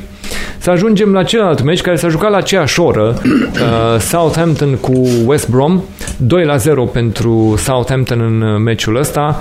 Uh, după 20 de luni a marcat și Oriol Romeu uh, pentru Southampton. Uh, un gol frumos, da? Romeo oricum nu este om care l-a adus uh, pentru a se apăra, uh, pentru a-ți da goluri, ci pentru a se apăra, pentru a securiza zona din fața defensivei. Dar uh, asta să, marc, să notăm totuși că a reușit să marcheze și el, să notăm faptul că n-a marcat Danny Ings, pe care îl așteptam uh, cu toții să marcheze la acest meci. După golurile pe care West Brom le încasează, te așteptai ca prădătorul numărul 1 să fie cel care marchează destul de mult în meciul ăsta. Ei bine, nu s-a întâmplat așa. Cei care au marcat um, au fost, bineînțeles, până la urmă uh, Genepo și cu Oriol Romeo doi oameni pe care nu i-ai fi pus pe lista marcatorilor, mai ales că Redmond avea șanse să fie titular în fața lui Genepo la acest meci. A fost rezervă Redmond, a intrat pe parcursul meciului și a fost și implicat în faza celui de-al doilea gol al lui Oriol Romeu. Bilic la finalul meciului a și spus Domnule, au fost meciuri în care să ne plângem că am pierdut puncte, dar ăsta nu este unul dintre ele. Nu, n-am fost ce trebuia să fim în meciul ăsta, așa că a recunoscut din start că prestația este una slabă în meciul cu Southampton. Uh, Andy, câteva cuvinte, nu sunt multe de spus, sunt două echipe care momentan sunt fie într-o zonă de nedescris a clasamentului în cazul lui West Brom, nu-ți, promit, nu, nu-ți propun încă nimic, în vreme ce Southampton încă se bucură doar de faptul că este la a doua victorie consecutivă și intră oarecum în pauza internațională mai liniștită decât o anunțau primele două etape. Așa că ce putem spune despre meciul ăsta? Nu, no, victorie absolut meritată a selecționatei statului Peru, condusă magistral de domnul Hase Șprițul ăla, de că și halba asta pe care o am eu tot de la ei vine, de acolo, din zona lui Hase Șprițul, Gros Glockner scrie ceva, nu-i marcă de bere, nu vă speriați, nu face reclamă. E, un pârș, un viezure, un bursuc, nu știu ce se vede pe chestia asta. Au câștigat pe merit și fratele nostru Bilici a spus ce trebuia să spună. Mă bucur că dă dovadă de faptul că are fair play. Puțin, puțin manageri în zilele noastre mai recunosc superioritatea adversarului, foarte puțin. Nu știu de ce, nu mi explic totuși. Mai ales cei care au succes atunci când mai pierd, se întâmplă câte un accident dintre ăsta să nu recunoască că adversarul a fost mai bun. Înțeleg să ai atitudinea asta de arici atunci când uh, îți simți poziția amenințată. Uite cum e, o să ajungem imediat la doamna Parker. Să te dai cocoși în fața conducerii, dar atunci de asta îl permite să laud în ciuda faptului că a pierdut pe Bilici, omul nostru că a recunoscut uh, valoarea. Calitatea celor de la Southampton, selecționat a statului Peru, că ați văzut ce dung au. Poate greșesc, nu mai știu, dar nu cred, nu cred să fie alta. Cred că ea de la Peru au. Hai să trecem, trecem la lucruri serioase. Să trecem singur la Arsenal cu Sheffield United. Meciul care ne-a propus o primă repriză greu de urmărit, ehm, foarte, mm. foarte puțin fotbal oferit în meciul ăsta, dar cumva cred eu spre satisfacția lui Chris Wilder, pentru că în viziunea lui, dacă aici era fotbal, foarte probabil cei care ar fi câștigat ar fi fost Arsenal. Ehm, a încercat Sheffield United. Au, au dorit ceva, au încercat câte ceva, n-a ieșit aproape nimic și într-un final s-au bucurat pentru că Arsenal părea blocată. Păi, n-au avut, n-au avut foarte multe ocazii cei de la Arsenal și da. declicul s-a produs în momentul în care a intrat Nicolas Pepe de pe bancă. A apărut foarte slab William în prima repriză, total, total scos din, din meci. Noi făceam mișto de la cazet. Acum am înțeles din ce cauză la meciul ăsta, da? Exact când te gândeai, bă, da, oare devine o opțiune interesantă la cazet Asta pare că acum s-a lipit la goluri. Ei, brusc, n-a mai jucat. N-a mai fost nici titular, n-a intrat nici de pe bancă. A jucat în Chetiac din primul minut. Iar mai apoi, introducerea lui Pepe a însemnat mutarea lui William pe stânga, Aubameyang vârf împins și Pepe omul din dreapta. Ei bine, Pepe este omul care într-adevăr rezolvă um, acest, această ecuație defensivă, pentru că el cumva mai uh, urgentează faza de atac a lui Arteta, plus marchează golul 2, mai apoi uh, un gol excelent, un, un gol superb, așa că oamenii și spuneau Domnule, dacă vă gândeați la paralele între Pepe și Thierry Henry, ăsta este un gol în care să vedeți cum ar fi executat și Thierry Henry un portar. Ei bine, da, golul a fost frumos, la momentul ăla se făcea 2 la 0 și părea că foarte repede echipa lui Chris Wilder uh, tot ce spera se cam duce pentru că au venit goluri destul de repede Saka și Pepe fiind cei care au marcat și golul de final pe care îl reușește McGoldrick aduce câteva emoții pentru Arsenal pentru că în final l-am regăsit și pe portarul Ramsdale în atacul uh, celor de la Sheffield și în careul lui Arsenal la corner dar uh, este victoria lui Arsenal până la urmă. În momentul în care au încercat ceva, în momentul în care au fost mai insistenți, au găsit două goluri, în vreme ce în rest, chiar dacă au fost lipsiți de inspirație, au părut că țin meciul sub control cumva. Ultimele minute au fost sigur, dintre alea clasice, de panică, de am luat un gol și acum e posibil să vină golul de 2 la 2. Au ținut cumva rezultatul și au obținut victoria, ceea ce pentru Arsenal înseamnă că singurul meci pierdut a fost cu Liverpool, în rest sunt trei meciuri, trei victorii. Și prin faptul că Liverpool pierde, City a pierdut, Leicester a pierdut, doar Everton rămâne cu mai multe puncte scoase uh, până în momentul de față în campionat. Arsenal-Sheffield, Andy, 2 la 1, scor final. Trebuie să lăudăm pe Arbaleta. Uh mai facem noi un pic mișto de el. Pe seama numelui, tentația e mare când îți iese în cale un nume dintre ăsta, să nu-l uh, pocești un picuț, că doar suntem români. Ce naiba ne mai amuzăm și noi uh, de la distanță. Uh, de remarcat inspirația pe care o are Arbaleta în timpul meciurilor. I-a ieșit cu Chetia etapele trecute. I-a ieșit acum cu Pepe. Omul ăsta știe să schimbe în timpul partidei. Așa, văduvă neagră cum e el, are inspirație totuși, e un tip spontan. Își pregătește bine partidele, dar știe să și improvizeze. Atunci când e cazul, uh, își cunoaște, își face foarte bine lecțiile, așa că tot respectul, jos pălăria pentru domnul Arbaleta. Arsenal a început bine, a pierdut cu Liverpool. Stați un pic, e campioana în titră. Asta nu îi se poate reproșa lui Arbaleta. El și cu Ancelotti până în momentul de față uh, sunt uh, surprizele plăcute uh, la capitolul manageri ale campionatului, dar Klopp, Gladiola, ăștia sunt consacrați deja când obțin victorii, nu te mai miri. Dar la, la Ancelotti ce a reușit să facă cu Everton și toată campania de transferuri și la Arbaleta, felul în care i-a a transformat clubul ăla de amatori puși pe distracție într-un club de profesioniști, la echipă mă refer, nu la club, am greșit, e iarăși de, de lăudat. Altceva, ce să mai spui? Da, să punem, să punem să se bucure fanii. Arsenal cau de ce? În dreptul lui David Luiz. E depus un asterix pentru că acolo, acolo la el startul, știm, meciului, da. startul meciului era să aducă din nou o fază genială. Este vorba de o fază pe care Chris Wilder o aproape că o vede la Indigo, cu momentul în care Egan primește cartonaș roșu în meciul cu Aston Villa da. și vede cum adversarul lui face cam același lucru pentru că David Luiz îl trage de tricou pe Burke după ce este gata să-i fure balonul uh, Burke și să se lanseze spre poartă. David Luiz uh, discret îl trage de tricou și nu se întâmplă nimic. VAR nu intervine, nu spune nimeni că l-a ținut puțin pe omul care vrea să se lanseze spre poartă, ar fi fost singur spre poartă, așa că era fază de cartonaș roșu. Și da, Wilder își aduce aminte că Egan, băiatul lui, a luat roșu, în vreme ce David Luiz n-a pățit nimic la faza asta. Mă rog, prin asta nu spunem nimic, pentru că echipa și-a dat măsura până la finalul partidei, puțin din ce a oferit uh, Sheffield United până la finalul meciului și cred că sunt mai preocupați de a juca ei mai bine decât de ce mai trebuia să dicteze arbitru. Să mergem înspre meciul uh, de la aceeași oră. Este vorba de partida dintre Wolves și Fulham. Surpriza fiind aici, Sfântul este Duh. doar 1 la 0 la final. Mm-hmm. Ce ușor a scăpat doamna Parker, nu mă așteptam. Chiar nu mă așteptam credeam, aș, și spusesem că îi tăvălesc ăștia, îi calcă în picioare lupii.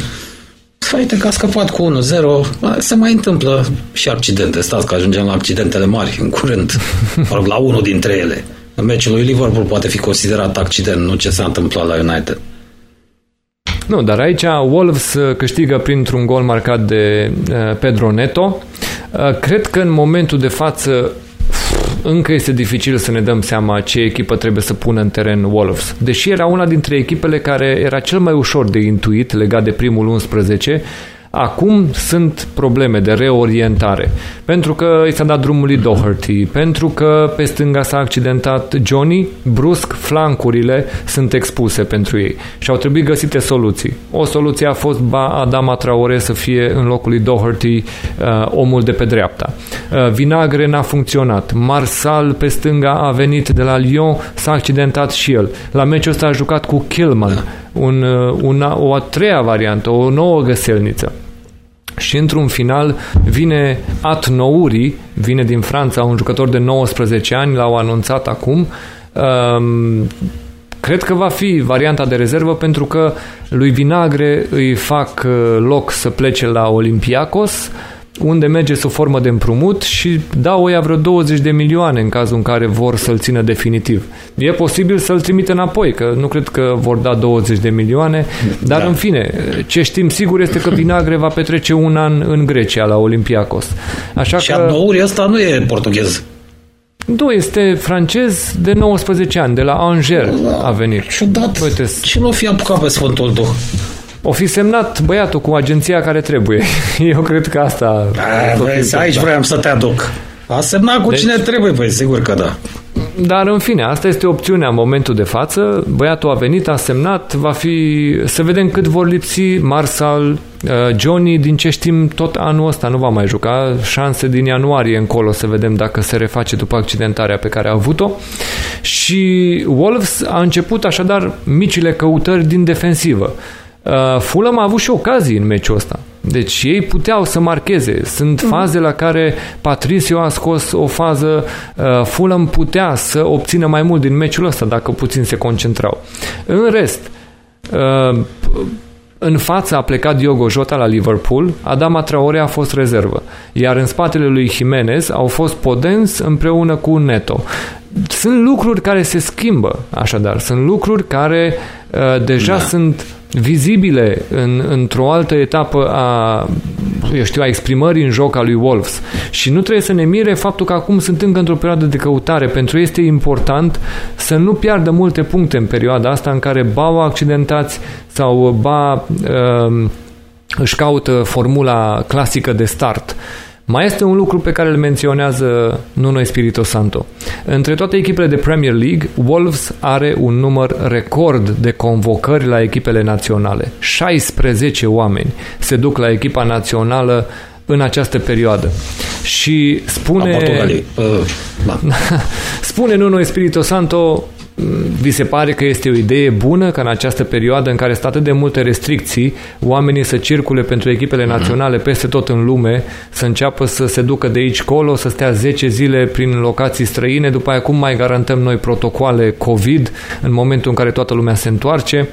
Uh, plus că poate să fie situații de carantină, îți dai seama. Sunt situații dintre astea interstatale legate de ce trebuie să respecti cu plecarea și ieșirea din spun țară. eu ce îl preocupă pe el.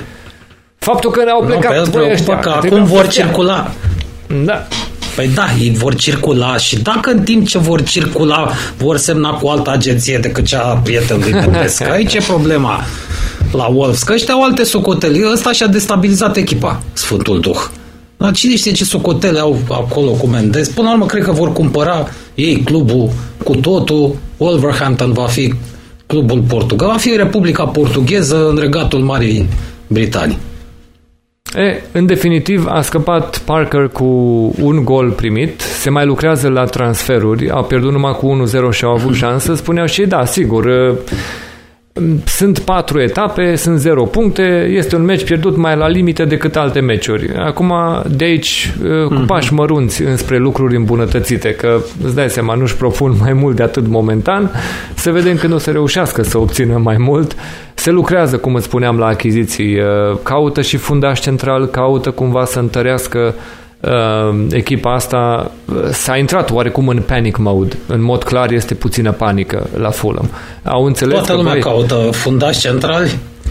Nu, dar ei s-au dat foarte filozofi. Știi, ei au început sezonul ăsta spunând, domnule, nu vom mai repeta greșelile de data trecută. Data trecută când am promovat, am luat 100 de milioane, i-am aruncat pe piață, am cumpărat jucători, am retrogradat în anul următor. Am fost niște fraieri. Anul ăsta vom fi băieți deștepți E, au început cu patru da. înfrângeri și au uitat tot discursul ăsta, știi, gata, s-a dus pe apa sâmbetei, hai bă, lăsați să nu mai fim noi atât de deștepți, că uite că tot retrogradăm cu toată deșteptăciunea, da? Hai să băgăm bani dacă îi avem, că doar ce dracu, stăm și ne uităm la echipa asta că se chinuie de la o etapă la alta. Jucăm cu O2, nici măcar nu este Hudson O2, este Denis O2 și ne da. facem de râs, bă, da? Hai să jucăm. Așa că... O2 se vor duce cumva să mai vadă ce pot rezolva în ultimele ore de transferuri și da, vom vedea care va fi situația până la urmă. Dar 1 la 0 Wolves, puncte importante pentru ei după înfrângerea de la West Ham 4 la 0. Era important să nu se întâmple un accident și cu Fulham, că deja apăreau semne de întrebare. Domnule, Wolves, de unde atâtea uh, crăpături față de siguranța aia pe care o vedeai anul trecut? Și Wolves, vă spuneam noi, nu? Vă spuneam săptămâna trecută, să nu credeți că a luat 4 acum la West Ham și brusc Wolves nu mai este o echipă care știe să se apere. Nu, Wolves, uite, că a scăpat și fără gol primit, este una din puținele echipe care reușesc să obțină într-un meci un clean sheet și să nu, uh, să nu primească gol până la final. Dar Andy, am reușit să trecem prin meciurile de până acum și avem un spațiu să ne lăfăim în cele două meciuri care ne-au rămas, pentru că vom discuta, bineînțeles, despre Man United cu Tottenham și despre Aston Villa cu Liverpool. Ultimele două meciuri ale etapei după primul meci Man United cu Tottenham, eram gata să spun că aici s-a oferit șocul etapei. Și mi-am adus aminte că mai vine un meci. Dar da, mă, totuși pot să spun că asta este șocul etapei, nu? Că doar nu se va întâmpla un șoc. Bă, da. bine că m-am abținut. Bine că m-am abținut că șocul etapei a venit în meciul de după. Dar, să le luăm pe rând. Păi nu putea bănui nimeni. da. că se va întâmpla să... ce s-a întâmplat la Villa cu Liverpool. Absolut. Doar cei care remarcau că a dispărut Allison din echipa de start și că va fi Adrian în poarta lui Liverpool, de acolo începeai să te gândești, auleu, e, dar nu. Hai bă, nu, mm. nu se... E, totuși, vom discuta și despre asta. Întâi, Andy, Manchester United, Tottenham, 1 la 6. Să le explicăm oamenilor care ne urmăresc în imagini chiar acum că ceea ce vedeți pe ecran sunt culorile noastre. Care vedeți în dreptul numelui meu, vedeți culoarea Blue Maren, uh, Blue Navy și White, care este pentru Tottenham, în vreme ce la Andy puteți să vedeți acel roșu uh, care mai degrabă trebuie să fie pus pe negru după weekendul ăsta. Noi, echipele noastre au jucat una în fața celelalte în weekend.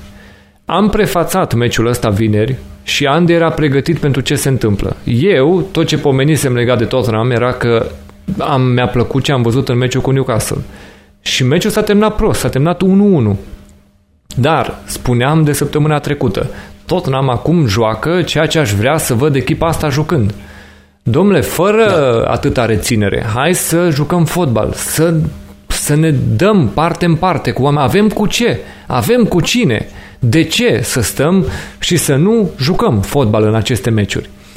Scorul final 1 la 6 este contextual din multe puncte de vedere. Vom discuta despre elementele care au fost în meciul ăsta. Dar Andy, eu sunt omul mulțumit după meciul ăsta, așa că oamenii cred că vor să asculte mult mai mult expozeul tău despre cronica acestui dezastru 1 la 6 Man United cu Tottenham. De unde ai începe tu să descrii această partidă? Da, n-a fost un șoc. Uh, am spus că, în primul rând, dacă uh, joci cu Pogba, l-am pomenit și pe Lingelov, n-a jucat, dar n-a jucat Maguire, niciun fel de problemă.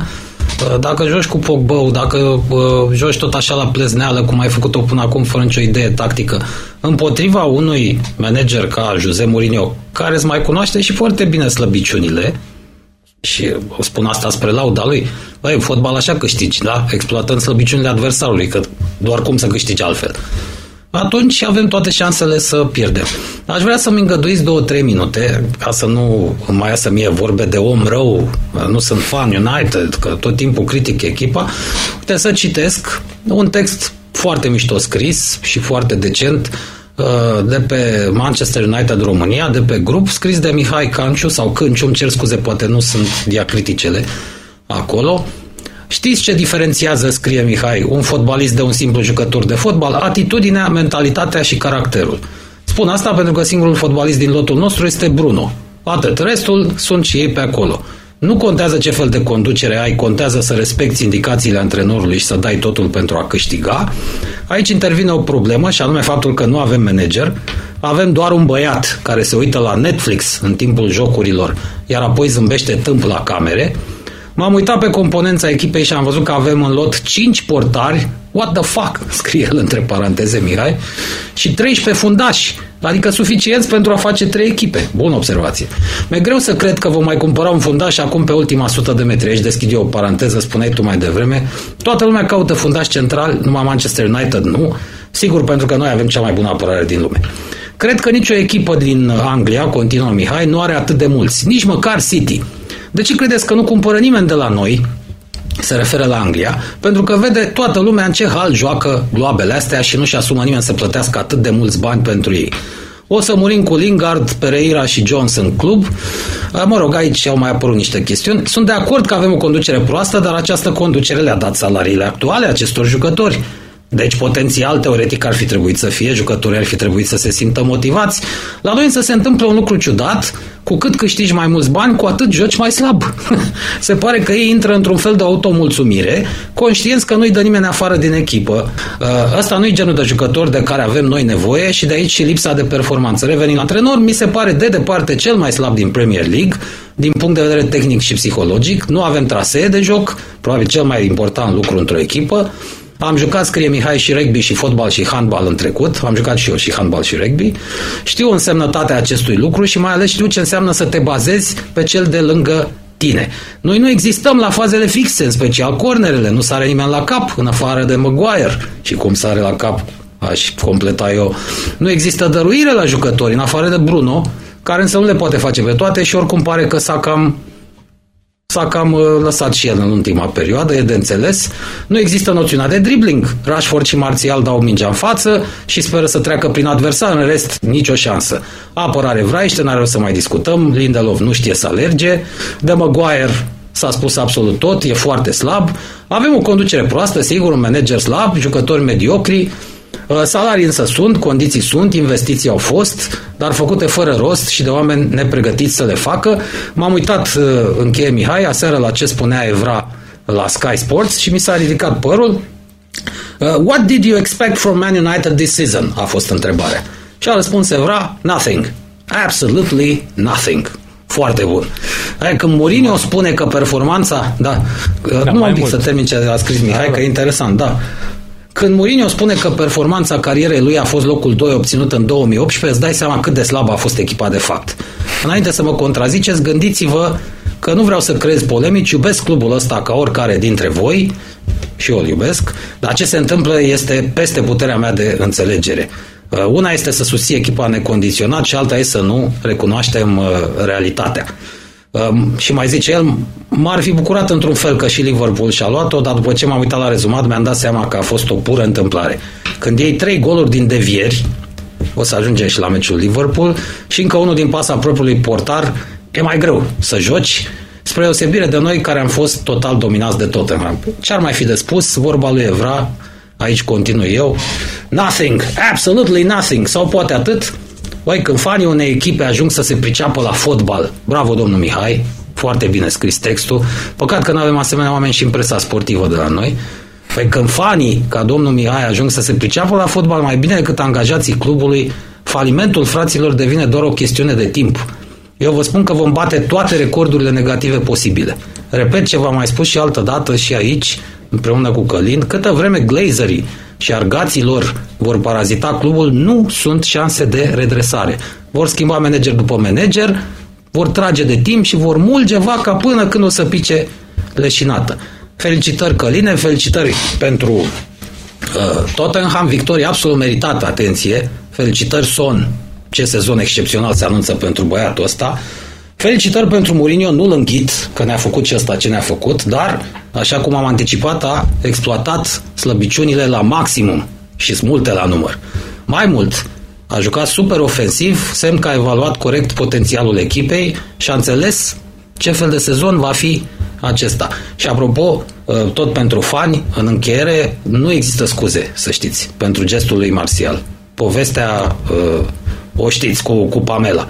Da, asemenea provocări se întâmplă în, în timpul unui meci de fotbal. Uite, mi-aduc aminte când eram mic și mă duceam pe stadioane. Am fost și prin Giulești, și în Groapă, și uh, pe Ghencea. Mi-aduc aminte la Steaua. Păi când cineva îi făcea așa ceva lui Lăcătuș sau lui Neapiții, uh, ăștia nu se repezeau să-i dea la joale atunci. Ori o făceau mai târziu, ori pur și simplu, cum ziceai și tu, îi făceau semn lui Bumbescu. Și ăla zicea, Aia și peste 10 minute zbura respectivul prin aer din piciorul lui Bumbescu direct în spital. Așa se procedează dacă vrei să neapărat să te răzbuni. Nu-i dai mă o palmă, păi cum să faci așa ceva? Nu, merita și ar merita suspendat, eu l-aș suspendat vreo șase luni, că și așa nu-i bun de nimic. Ce atât am avut de spus despre meciul ăsta. O să mai avem câte ceva, bineînțeles că avem și o întrebare excepțională pe care vrem să o adresăm în A, da, finalul expozeului. O să o aducem în discuție, am și promis de fapt că va fi în cadrul emisiunii de astăzi, dar să fac câteva completări la ceea ce spuneai și tu. În primul rând, intervenția lui Evra în cadrul studioului de după meci. Evra mai spune ceva. Spune eh, că nu promovezi violența, dar câțiva dintre băieții ăștia merită niște palme bune după meciul ăsta. Și asta este o chestie Corect. pe care Evra o mai menționează. După care am văzut capturi ale fanilor Tottenham care spunea We finally have broken totally Patrice Evra. deci, noi l-am distrus pe Patrice Evra Bun asta, da? în meciul ăsta. Um, Greu aia, ucis, mai, da. Da, mai vreau să menționez ceva legat de incidentul. Da, hai să, până să ajungem la incident, să trecem în revistă, de fapt, secvența de evenimente din cadrul acestui meci. Pentru că este important să înțelegem Asta va fi contextul în care voi explica și eu ce mă bucură după o astfel de partidă, în special. Meciul începe cum nu se putea mai prost. Este vorba și pentru Tottenham și cum nu se putea mai bine pentru United. Este un penalti pe care Davinson Sanchez îl face în minutul 1, în condițiile în care fanii Tottenham au fost surprinși că Davinson Sanchez a fost titular. Și părea că scenariul dezastrului se completează. Adică și joacă ăla pe care nu credeai că trebuie să joace și în același timp ai și parte de un penalti pe care îl face în startul meciului. Gata, bă. După toate glumele în ce minut primește penalti United, am aflat, minutul 1. Erau 40 de secunde uh, după care se, uh, se dictează acest penalti. Um, marchează Bruno Fernandes și în momentul ăla, eu efectiv de-abia mă așezasem. Tem Paștele mătii, deja eram gata, eram terminat, da? Dar, imediat după, imediat după reacția, pentru că eu vedeam filmul ăla obișnuit, zic, bă, fii atent, pa, am mai văzut filmul ăsta, dacă iar intrăm în același uh, scenariu idiot în care acum nu vom juca, acum ne Uh, cufurim pe noi pentru că am luat un gol și vai de capul nostru, suntem terminați acum. Nu jucăm nimic, așteptăm pauza să discute antrenorul cu noi și să vedem ce să facem, cum să reacționăm, încercăm să nu mai luăm golul 2. Numai scenarii de genul ăsta vedeam că zi, aoleu, iar, iar o să mă trezesc că despre asta trebuie să povestesc într-un meci cu Man United. Este o surpriză ce s-a întâmplat mai departe. Bă, este o reacție și îți spun, asta este momentul în care mă simt mândru ca fan Tottenham. Eu asta vreau să văd echipa jucând. Bă, o haită înrăită de lupi care se aruncă pe adversar. Bă, domnule, așa ceva... Așa trebuie, da. Extraordinar. O reacție fabuloasă, ajutată de, um, de, de acele nesincronizări din apărarea lui United, de neînțelegerile între Maguire, Bailly, Shaw, spune ce vrei. Mica discuție despre un eventual Uh, fault la show. Vreau să vă spun ceva. Faultul ăla la show este cam la fel cu semnul întrebării cum este penaltiul la Davinson Sanchez. Important este să te gândești, ai dat ceva de decis arbitrului sau faza merge mai departe. În momentul ăla, atenție, este numai 1 la 1. Chiar dacă se discută că poate să fie ceva, meciul tocmai începe de fapt. Pentru că eu așa m-am uitat. Când a venit golul ăla de 1 la 1, gata bă, măcar acum începe meciul. Hai că ne așezăm și jucăm ceea ce vrem să jucăm.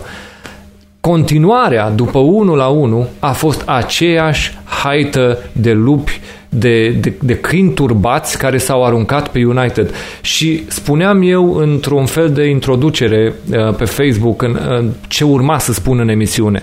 Vă fraților, în meciul ăsta vă garantez că Mourinho l-a spus tuturor în vestiar nu vă temeți de ei. Nu aveți de ce. Credeți-mă pe mine. N-aveți niciun da. motiv să vă temeți de ei. Ăști, de ăștia nu. Pentru că le-a spus-o în documentarul uh, All or Nothing, uh, Tottenham Hotspur, uh, acum este disponibil cu toate episoadele pe Amazon Prime, le spune în documentarul la, la primele ședințe cu jucătorii Tottenham, sunteți mai buni decât ce am avut la Manchester United. Sigur că într-un fel asta trebuie să le și spui, dar eu cred că nu-i mințea. Sigur. Eu cred că le spunea pe bune. Sunteți mai, o echipă care a jucat finală Păi se vede Champions că nu i-a mințit. Păi, Iată. totuși, deci ați jucat finală Champions League. Cum să nu fiți mai buni decât ce am avut la Manchester United? Și se uită probabil. Un Kane, eu n-am avut, n-am avut la Manchester United. Uh, un Son, n-am avut la Manchester United. Poți Așa să vorbești de Rashford, poți să vorbești, dar Rashford, dacă îl compari cu Son, parcă tot pe Son îl alegi în momentul de față. Nu, no, și... nici vorbă să-l alegi pe Rashford, nu. În rest, sunt convins că e mai mulțumit de ce are acum în echipă, cu atât mai mult cu cât i s-au adus jucători. Da. Și a jucat pur și simplu știind, nu vă temeți de ei, atât vă cer, nu vă temeți de ei. O să vă spun punct cu punct toate mizeriile care sunt asociate fiecărui fotbalist din echipa adversă. Îi știu pe toți. Știu la fiecare ce aveți de făcut ca să-i faceți praf. Tot ce vă cer este să nu vă temeți de ei. Jucați, bă, că n-aveți niciun fel de emoție. Și reacția aia vine din chestia asta. Uh, dorința lui Kane de a juca rapid vine din faptul că știe Mourinho știe câte goluri a primit în felul ăsta la United. Cu oia care dormeau în apărare, da. cu oia care nu știau să se poziționeze când meciul tocmai a fost oprit. Știe foarte bine lucrurile astea. Și le-a spus, bă, la meciul ăsta nu este nimeni mai pregătit decât mine în cunoașterea adversarului. Așa că mergeți pe mâna mea. Când e fază, când e fault, pune mingea jos, dă drumul. O să-i vezi că sunt ultimii fraieri și o să-i prindeți. Son, vrei un vitezist mai mare decât Humming Son? El este omul care primește pasa lui Kane, uh, drumul, a, a, a, drumul repede la fază și Son marchează. Este 2 la 1 și mai vine un moment interesant. Acesta cu Lamela și Martial. Uh, de remarcat, da. da, de remarcat suntem la 2 la 1 pentru Tottenham. Nu este ca și cum Tottenham câștigă acest meci pentru că um, după aia a întors jocul. Nu, jocul era deja întors până la momentul ăla. Din punctul meu de vedere, ăla este un moment de um, refulare a unui, unui grup de la United care simte că nu are destul față de cei mai trebuie și pur și simplu își permit să fie niște domnișoare, niște îmbufnați, niște uh, figuranți, niște oameni preocupați de alte lucruri decât scopul în acest meci. Am văzut oameni la Tottenham care au jucat în meciul ăsta punând tackling-uri și făcând niște intrări cum n-am văzut niciunul de la United. Deci nu se poate așa ceva. Nu se poate. Oamenii ăștia au jucat ca o finală de Champions League meciul ăsta. Și pentru mine este adevărata surpriză. Pentru că da, așa da, așa pot să mă uit la un meci jucat de Tottenham și să zic, băi da, îți spun, discutăm în continuare despre primele 20 de minute ale meciului. Nu discutăm despre momentul în care se ia roșu. Discutăm despre atitudinea din acest meci. Echipa care părea că nu acceptă să nu câștige meciul ăsta era Tottenham. În vreme ce United părea echipa care va construi, va intra în joc, exact ce spunea omul pe care l-ai citat mai devreme. Eu știu de ce face trimiterea la um, om de pe margine care se uită la Netflix. Pentru că știu foarte bine, când a luat golurile cu Brighton, se uita pe monitorul ăla de pe margine. Într-una era... Mm-hmm. Mm, mm, da, no! da, da, înțeles și eu unde Asta bate era. și a zis deci foarte acolo bine. bate, la faptul că nu se ridică de pe bancă, nu știe să dea niște uh-huh. directive jucătorilor, stă acolo și se uită la reluări pe bancă. Despre asta e vorba. De el acolo era într-una. Hmm. Asta era reacția lui în momentul nu, în care spune ce golul... face. El încearcă să limite el îl limită pe Sir Alex Ferguson, care rareori se ridica de pe bancă. El crede că prin asta ne arată nouă suporterilor că e un antrenor cu ștaif. Nu, mm. nu ne arată asta. Sir Alex Ferguson își pregătea foarte atent în cele mai mici detalii partidele. Spunea tot ce e de spus, exact cum face și Mourinho acum la Tottenham. Uh, la pauză, întotdeauna intervenea, știa când să dea cu parul, știa când să mângâie pe creștet. Păi Sir Alex Ferguson, vă reamintesc că a îngropat Leeds în anii 90 cu o strategie de tipul uh, facem tot ce putem să împiedicăm pe ăștia să câștige ceva ca să destabilizăm echipa să-i, Newcastle, exact la fel. Da. Să-i silim, da, să-i, să-i aducem în punctul în care ne vor vinde că pe ele interesau niște jucători de acolo. Da. Deci pe ăștia trebuie să-i blocăm, nu pe Liverpool, nu pe alții, nu, nu. Pe ăștia pentru că vrem jucători. Adică planificare la modul ăsta. M-au dus Cantona, Rio Ferdinand și după aia s-au mutat la Newcastle, exact. unde era această era lui Kevin Keegan la momentul respectiv și era o echipă foarte interesantă care punea multe probleme uh, acolo cu Shearer și cu restul oamenilor. De, de la Newcastle a luat pe Andy Cole până la urmă. Uh, și de asta zic că a știut să meargă unde trebuia să meargă să destabilizeze. E, adevărul este că... Nu e cazul lui Solskjaer, ăsta nu e în stare să pregătească niciun antrenament dintre la cu fanioane, cu stegulețe, cu... Nu. Da, e, o să vă tabula rasa, m-am convins. O să vă spun ce povestește Solskjaer la finalul meciului despre episodul dintre Lamela și Martial, că suntem acum la acest episod din timpul meciului. Uh, Lamela, cred eu că face încă o dată ceea ce a spus Mourinho să facă.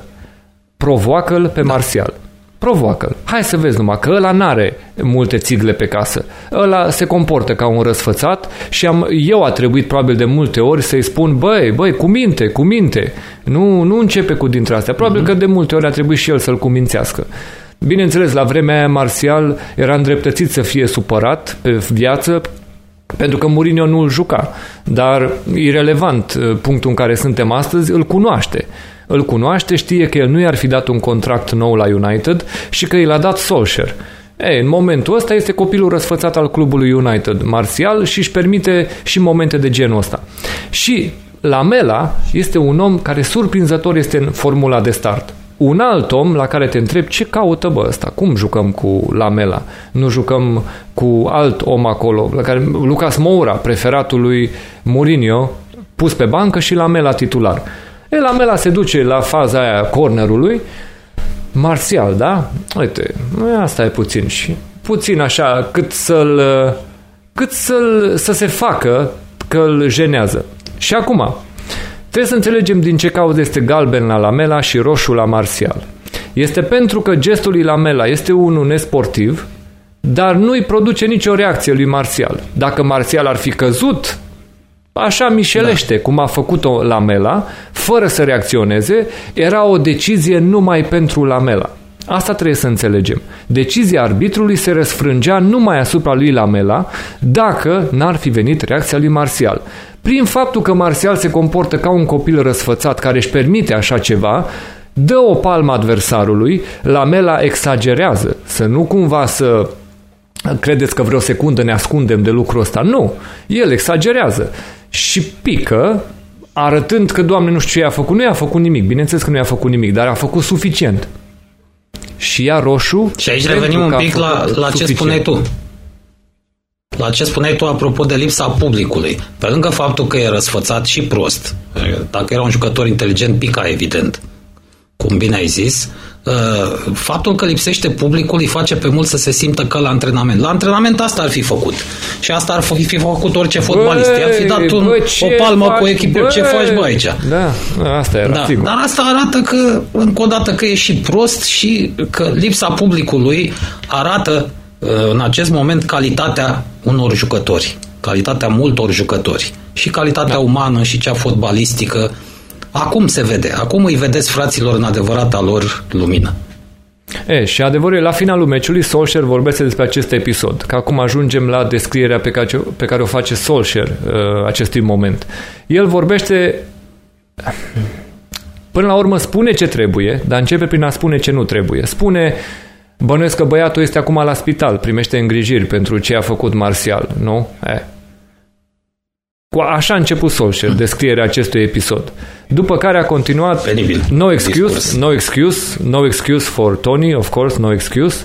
Um, but, you know, um, Așa, cam asta a fost toată descrierea. Nu ne-a căutat scuză. Deci, bineînțeles că nici măcar antrenorul și niciun fan United nu trebuie să găsească scuză lui Martial. Pentru că ar fi exact poziția mea pe care aș avea o față de unul da. de al nostru. Asta dacă, dacă unul îi dă un șut în fund lui nu știu, ziceți voi oricui, lui, uh, um, lui Alderweireld la noi, da? Îi dă un șut în fund și Alderweireld fuge după el și dă și el un șut în fund în careu și ăla pică, eu nu-i găsesc scuză lui Alderweireld pentru că a făcut asta. Pentru că e penalti, pentru că poate ia roșu și poate că tocmai pierde meciul pentru că el și-a permis să facă pe bosunflatul după ce a făcut adversarul. Nu bă, joacă tu meciul tău, tu joacă fotbalul tău, n-ai tu treabă cu ce face adversarul, tu fă jocul tău, n-ai tu treabă cu ei. Și da, spun, Mourinho a știut cu fiecare ce trebuie să facă. Trecem la următorul moment și te întrebi de ce am zis că Orie este omul meciului în această partidă. Bă, pe Orie nu l-a jucat deloc. Serge Orie, să nu uităm, încă o dată vă spun, în documentarul acesta lui Tottenham Hotspur de pe Amazon, îi spune Mourinho lui Orie I'm afraid of you. I'm afraid of you because you always can make a shit penalty. And that's why I'm afraid of you. Mă tem de tine că tu poți face un penalti de căcat oricând. Asta este. Și a spus Orie, asta este motivul pentru care i-a și adus Uh, înlocuitor, este Doherty în momentul ăsta la club, care joacă fiecare meci. Până când? Până ieri. Până la meciul cu United. De ce? Pentru că Orie nu credea Mourinho că mai ajunge să facă penaltiuri în meciul ăsta, ci ajunge să-i arate lui Luke Shaw ce înseamnă 5-10 kg în plus față de cât trebuie să ai. Pur și simplu s-a uitat la Orie, îți garantez în vestiar și a zis tu, fii atent la mine. Niciun meci în afară de ăsta nu ai putut să arăți ce poți să arăți astăzi. Știi de ce? Pentru că astăzi joci împotriva lui Luke Shaw. Uite-te bine la mine, tu încă nu realizezi ce poți să faci astăzi. Crede-mă pe mine, astăzi tu poți să distrugi echipa adversă pe partea asta ta. Du-te bă și joacă, du-te și aruncă-te pe ăsta și fă de râs. Fă fă de râs, așa cum l-am făcut eu de râs în toți anii în care am fost la United, spunându-i că e gras, spunându-i că e umflat și nu e. numai de kilograme, ci și de presă, că am dat o grămadă de bani pe el la 17-18 ani și după aia conducerea mi l-a băgat pe gât, indiferent cât de bun era, fie că trebuie să joace sau nu, mi s-a spus că trebuie să-l joc și că îmi bat joc de el că nu-l joc, ei bine, du-te bă și fă de râs. Du-te și fă de râs, omoară-l bă, că de-aia nu joc cu Doherty astăzi, de-aia joc cu tine, ca să-l omori pe ăsta.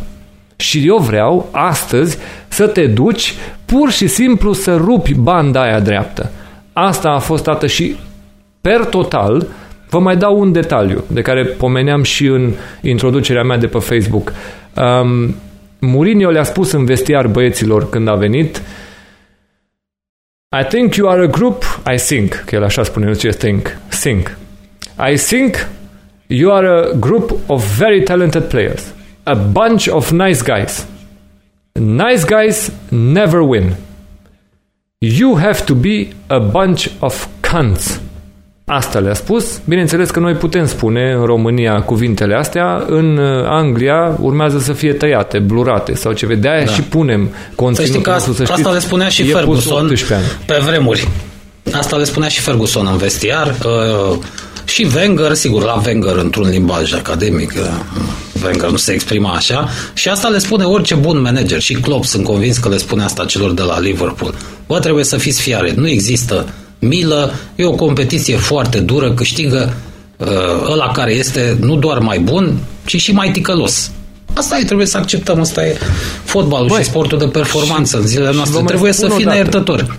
Vă mai spun o dată, acel episod cu Luke Shaw este, dacă ați văzut secerarea lui Luke Shaw la Lucas Moura, este momentul de maximă neputință pe care cred că l-a savurat cel mai mult Mourinho.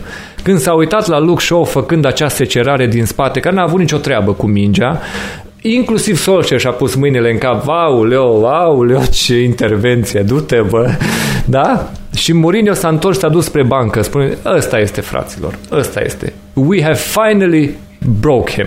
Da? În sfârșit l-am expus pentru cât de slab fotbalist este. Bun. Păi și Bănel Nicolița îl făcea pe loc și un meciul ăsta.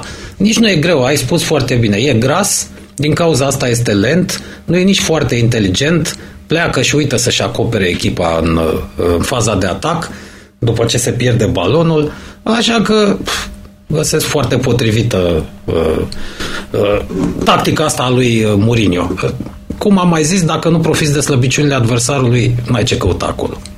No, și adevărul este că ăsta a apărut un meci în care el a știut împotriva cui joacă, a știut om cu om, fiecare om împotriva căruia va juca, în vreme ce Solskjaer a apărut ca un om care a venit că a pregătit și el un meci de fotbal, dar nu l-a adaptat mm-hmm. la, la adversarul exact pe care de ce m-am temut, da. Și um, mai departe să vorbim despre prestația lui Paul Pogba.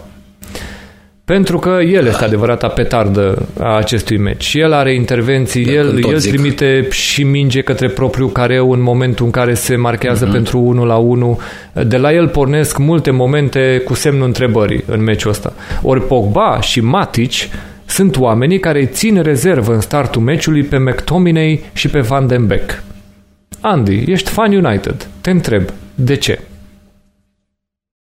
Păi am explicat de ce. Pentru că Pogba a fost cumpărat pe bani mulți, are un salariu uriaș, iar uh, ticăloșii din conducerea clubului tot mai speră să găsească, să se găsească un fraier. Uite că nu s-a găsit. Nici în pauza asta Apropo, today is the deadline day, să nu uităm. Da. Nu s-a găsit și nu se va găsi din cauza salariului. Că nu suma, nu doar sumele de transfer sunt problema.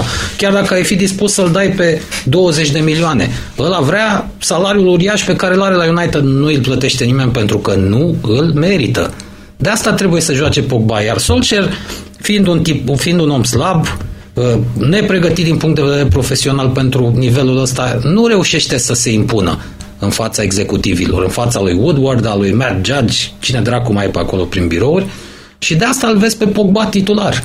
Este impus și va continua să fie impus până când, într-un final, fie suporterii uh, vor ieși în număr mare în fața stadionului și vor da cu pietre, fie în, nu știu, într-o uh, în varianta fericită în care Glazerii vor vinde clubul sau vor renunța la Woodward sau vor angaja un director sportiv, până atunci o să-l vezi pe Pogba. Pe Matic l-a băgat de frică. Pur și simplu de frică. Știind cine e Pogba și ce prostii face, mă gândesc că până la ora asta și Solskjaer și-a dat seama, hai să-l bag pe ăsta că poate acoperă cumva, cine știe, mătură și partea lui, dracu știe la ce s-o fi gândit, a uitat însă că și Matic este lent. Nu-i pentru tipul ăsta de meci. Și, în general, nu-i pentru Premier League, nici Matic, dacă mă întrebați pe mine. Așa că de-aia ai văzut. Păcat de băiatul ăsta de Donny Van de Beek, a venit unde nu trebuia când nu trebuia. Nu-l văd să nu văd să cum se va, să-i se dea o șansă. Pe McTominay l-au stricat. McTominay era un fotbalist foarte bun, uh, fotbalist tipic pentru Premier League, un fotbalist care ar fi putut juca în echipa lui United și acum 20 de ani, și acum 25 de ani, fără niciun fel de probleme și pe vremea lui Ferguson. L-au stricat uh, tot jucând baba, baba oarba asta cu el, ba ești titular, ba nu ești titular. Așa că ce să mai zici despre Pogba? Am tot explicat amândoi cine e Pogba ăsta. Sigur că e petarda meciului. Va fi în continuare petarda echipei. Tot campionatul. Eu ce, țin minte și acum uh, intervențiile mele de după reluarea fotbalului, astă vară, când lumea spunea, domnule, a intrat Pogba și a schimbat meciul. Uh, domnule, Pogba arată da, calitate sau ceva și eu le spuneam tuturor, da, mare. bă, poate să fie așa, dar vreți să vă spun ceva? Pogba este în continuare o problemă pentru United. El în continuare trebuie să plece din vestiarul ăla. El trebuie Cea mai mare să problemă, nu mai, da. Da, el nu trebuie să mai fie un om căruia să ierți toate uh, greșelile trecutului. Deci tu nu trebuie acum să îl mângâi pe coarne și să-i spui că îi vei da tot ce vrea, numai să rămână. Nu, nu, nu, trebuie să-i spui că îi vei arăta ușa. Pentru că nu este un om mhm. care este acolo pentru ce trebuie să facă pe teren. Este un om care acum trebuie să discute despre situația lui materială, despre preferințele lui, despre dorințele lui de cum să joace, unde să joace, pe câți bani să joace, dacă mai rămâne sau dacă nu mai rămâne. Dar ce e aici, vă? Deci am ajuns la negocieri de genul ăsta. Eu țin minte și acum. Discuția pe care Daniel Levy a avut-o cu Ericsson a fost dată în același documentar de care vorbim. L-a chemat pe Ericsson și l-a întrebat Daniel Levy și cred că a fost filmată special ca fanii să vadă discuția asta. Pentru că vă mai spun o dată, în documentarul ăsta se vede numai ce vrea Tottenham să se vadă. Să nu vă, duci, să nu vă înșelați. Adică să nu credeți că acum eu sunt omul care să laude tot ce face Tottenham. Mă știți mai bine de atât, da? Cei care mă cunosc de mai multă vreme. În documentarul ăsta nu este un documentar, cât este un advertorial mai degrabă, da? Uh, asta înseamnă că ce apare acolo apare pentru că vrea Tottenham să apare. Și în acest material vedem discuția lui Daniel Levy cu Eriksen înainte de plecarea la Inter îl cheamă și îi spune, Christian, of course we want you to stay. Bineînțeles că vrem să stai. And of course, if you have an offer, whatever they give you, we are prepared to match it. Orice îți dau alții, suntem pregătiți să-ți dăm exact oferta asta. Vrem să știm dacă discuția mai, mai are sens sau nu. Și spune Eriksen că nu despre asta e vorba, că nu despre bani, că în momentul ăsta el vrea de fapt o altă uh, încercare în carieră. Dar Tottenham era dispusă să dea aceiași bani pe care îl dea altcineva. L-ai ținut până în ultimul an, omul a vrut să plece. Este cu atât mai trist să-l vezi pe Eriksen acum în echipa asta lui Inter, pentru că Eriksen și-a făcut calcule să ajungă la Real Madrid. L-au dus ea cu vorba și n-a mai fost cumpărat la Real Madrid și s-a trezit că totuși le-a, a, a și spus clubului că vrea să plece și acum să nu se întoarcă din drum și bine, atunci să fie Inter. Pe de altă parte, Călina asta arată diferența între doi oameni, unul de caracter, cum a fost Eriksen, și unul total lipsit de caracter, cum este Pogba. Da, absolut. Ericsson și, a ales și să nu păcălească viața și fotbalul. A zis, băi, eu vreau să plec, nu vreau să vă mint, să vă iau banii. Da? Pe când Pogba pe el, de fapt, nici nu-l interesează. Sunt convins că nici nu-l interesează dacă joacă sau nu. Deci Ericsson i-a da. spus lui Levi din vară, uh, nu o să mai semnez. Dacă reușiți să obțineți o ofertă bună, uh, acceptați-o, pentru că o să plec. Și din punctul ăsta de vedere e o discuție onestă. Inclusiv sunt convins că Woodward n-a avut nicio discuție cu Pogba, așa cum este asta pe care o vedem în documentar între uh, Ericsson și Levi. Pentru că Woodward vezi... e un habarnist, Pogba e un ticălos. Ce discuție! Da, așa că deocamdată despre asta putem să povestim în toate elementele meciului United cu Tottenham. Și ce vreau să vă spun este că acum sunt exaltat de felul ăsta de a juca. Tottenham s-a oprit. Atenție fraților, Tottenham s-a oprit și s-a oprit și spre bucurarea mea, eh, spre bucuria mea, pentru că eu nu vroiam să văd un idiot, cum a intrat Luke Shaw la Lucas Moura, să intre un alt idiot la eh, Harry Kane. Să ne trezim că îi rupe glezna și șase luni nu mai putem juca pentru că noi am mai vrut mai mult de 6-1. Nu, e foarte bine că ne-am oprit, este foarte ok, nu trebuia mai mult de atât și este bine că avem lotul pregătit pentru meciurile următoare. Uh, dar să Stai știți că intră și cum- Gareth Bale. Uh, uh, sunteți pe da, cai mari. așa. De asta vă spun că așa cum astăzi îi laud pentru ceea ce a făcut, laud pe Mourinho, că așa trebuie jucat fotbalul. Arată-mi bă că joci așa meci de meci și Da. cu siguranță nu o să jucat. mai fiu nu o să mai fiu supărat pe faptul că e Mourinho antrenor. Da? Să terminăm cu prosteala aia pe care am mai avut-o noi în echipă, în care nu, nu puteam să jucăm fotbal nici cu Bournemouth. Bă, hai să fim serioși, da? Hai să vedem echipa jucând că o să fiu primul care vrea să o laude. Ori ăsta este un meci în care am avut de lăudat totul. Atitudine, execuție, um, determinare și tactică.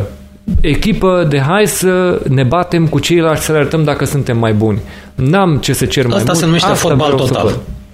Asta vreau Da, să văd. felicitări nu încă o m-a dată. interesat jos pălăria.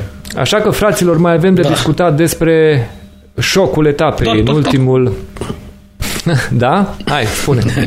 Doar, doar, doar o secundă până ajungem aici. A, stai puțin Uh, să nu uităm. Să nu uităm, avem întrebarea Să nu uităm. omului nostru, da? avem întrebarea. întrebarea pe care trebuie să Care era? neapărat, ne-am, ne-am propus-o într-adevăr să o arătăm. Domnul Mihail Patrinichi este cel care ne scrie și ne întreabă este adevărat zvonul cum că chioșcul de lângă Andy Stănescu a rămas fără țigări după meciul de aseară? Ar fi tare niște secvențe cu voi din timpul meciului dacă le-ați urmărit împreună. Nu, nu-l urmărim împreună, Da. suntem în două locații geografic diferite. Ceea ce vedeți este realizat cu ajutorul Sfântului Internet uh, și ne mai întâlnim din când în când să punem țara la cale, dar sunt rare Să ocazii. tot fie vreo câteva sute de kilometri, da? Da. Uh, Între noi. Și ne întreabă cum ar fi pentru suporteri și pentru sănătatea domnului Stănescu dacă ar veni Bielsa la United. Și ne felicită mai apoi, sigur, pentru conținut. Am uh, felicitat întrebarea și am, am anunțat că vom răspunde. De fapt, sunt două întrebări. În primul rând, dacă e adevărat zvonul că a rămas chioșcul fără țigări și, în al doilea rând, cum ai reacționat dacă vine Bielsa la United. Păi, la prima întrebare, pentru că mă așteptam și am și anunțat că vom mânca bătaie, bine, nu știam scorul, nu aveam de unde să-l bănuiesc, Uh, putea fi foarte bine și 12 la 1, să știți. Nu 12 la 1, nu doar 6 la 1. Uh, Mi-am făcut provizie din timp, deci n-a fost nevoie să cobor la chioșc. Uh, Poate am deranjat niște vecini cu blestemele și cu înjurăturile, dar s-or fi obișnuit și ei săraci și ei mai înjură când joacă echipele lor. La cea de-a doua întrebare, ce aș face? Probabil că da, nu vreau să spun. Nu, chiar nu vreau să spun ce aș face și nici n-aș vrea să-mi petrec restul zilelor în uh, pușcărie fraților. Așa că sper, sper să nu ajungă și ăsta la noi, că țignitul ăsta, psihopatul ăsta de Bielsa de mai lipsea. Uh, La Leeds era nevoie de un țignit ca el, recunosc. Era nevoie de cineva care să le dea șuturile astea în fund, să-i aducă înapoi în prima ligă. Da, în situația în care United de acum nu ne-ar folosi la nimic. Adică am, mai avea, am avea un țignit pe bancă și niște scroci în conducere. Și niște desimțiți în teren. Păi, da. chiar că ne-am duce direct în Championship. Atenție că nu suntem departe. Doamne ferește, bat în lemn, nu vreau. Uh, Nu-mi doresc asta. Și, uh, apropo, vreau să mai fac doar o mică uh, o mare mică dintre asta completare. Am văzut că fusese luat la rost pe uh, Facebook uh, Mihai, domnul Mihai care a scris ce am citit mai devreme.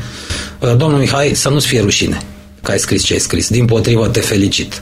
Ai scris foarte bine, uh, ai arătat, tocmai ai demonstrat că ești suporter, pentru că un suporter adevărat asta face la meciuri, suferă, se enervează, înjură, blesteamă, se descarcă Normal. pe nevastă, pe copii, pe vecini, se descarcă după aia pe rețelele de socializare, pe unde poate. Nu poți fi suporter adevărat dacă nu, nu, nu te poți numi suporter adevărat dacă nu suferi. Ăia care îți răspundeau sau ăla, că nu i-am reținut numele și nu mă interesează, că nu trebuie să criticăm echipa, aia yes man, stai liniștit, ăia nu sunt fani adevărați. N-ai cum să fii fan adevărat și să nu suferi când echipa ta pierde cu 6 la 1 și să nu simți nevoia să te descarci. Nu, să susții echipa nu înseamnă să-i susții pe scrocii care vremelnic au ajuns la conducerea ei și își bat joc de ea. Nu, nu și, tocmai asta înseamnă să susții echipa, să suferi că... pentru ea. Da, și adevărul e că nu cred că vrei să fii vreodată vreun suporter care după un meci de genul ăsta îți spune da, bă, dar roșul ăla la Marțial, dacă nu era rezolvat, hai bă să fim serioși. Da? Deci um, nu o să ne vedeți, nu cred că o să ne vedeți în situații de genul ăsta nici când sunt... Eu am fost în situații... Apropo, ați văzut meciul în care am vorbit despre Tottenham cu Newcastle. Ce spuneam la finalul meciului? La minutul 90 și Tottenham nu trebuia să aibă 1-0. Dacă ai fi fost unul dintre fanii de care vorbeam mai devreme, reacția mea ar fi fost ceva de genul ne-au furat, bă, hoții, ordinarii, varul ăsta, du-te, bă, să fim serios, ce fac, bă, ne fură ăștia, nu știu ce. Nu, nu. Fiți, încercați să aveți curajul ăsta de a vă analiza echipele departe de suporterială. Departe de... Este o diferență între a fi fan, între a fi susținător al unei echipe și a fi Uh, genul ăsta de suporterială, de peste tot ești numai victimizat, peste tot ți se fac numai de dreptăți uh-huh. și tu niciodată nu vorbești despre lucrurile proaste pe care echipa ta le face. N-ai voie, bă, să fie așa. Sau, na, poți să o faci, dar nu discuți cu noi despre fotbal în cazul ăsta. Discuți cu alți oameni. Discuți cu cei care mereu te exact. aprobă. Discuți cu cei care mereu îți vorbesc numai despre cum sunt ai tăi cei mai buni și, de fapt, este lumea împotriva voastră, universul sau așa ceva și tu niciodată nu vrei să discuți despre adevăratele probleme cu care se confruntă echipa cu care tu ții. Nu merge ba așa. Lucruri de genul ăsta nu se fac se vorbește pe bune despre lucrurile care nu merg bine.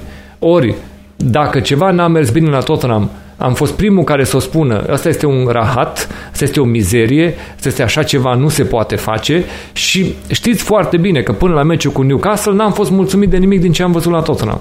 Așa că încă o dată vă spun, Mihai, ceilalți care scrieți în felul ăsta despre echipele voastre, nu este o încurajare să vi le faceți praf. Este o încurajare să vi se permită să le criticați când merită criticate. Iar dacă asta da. vă face pe voi să fiți mai puțin populari în rândul fanilor aceleași echipe cu care voi țineți, credeți-mă că sunteți mai adevărați fani voi decât ei.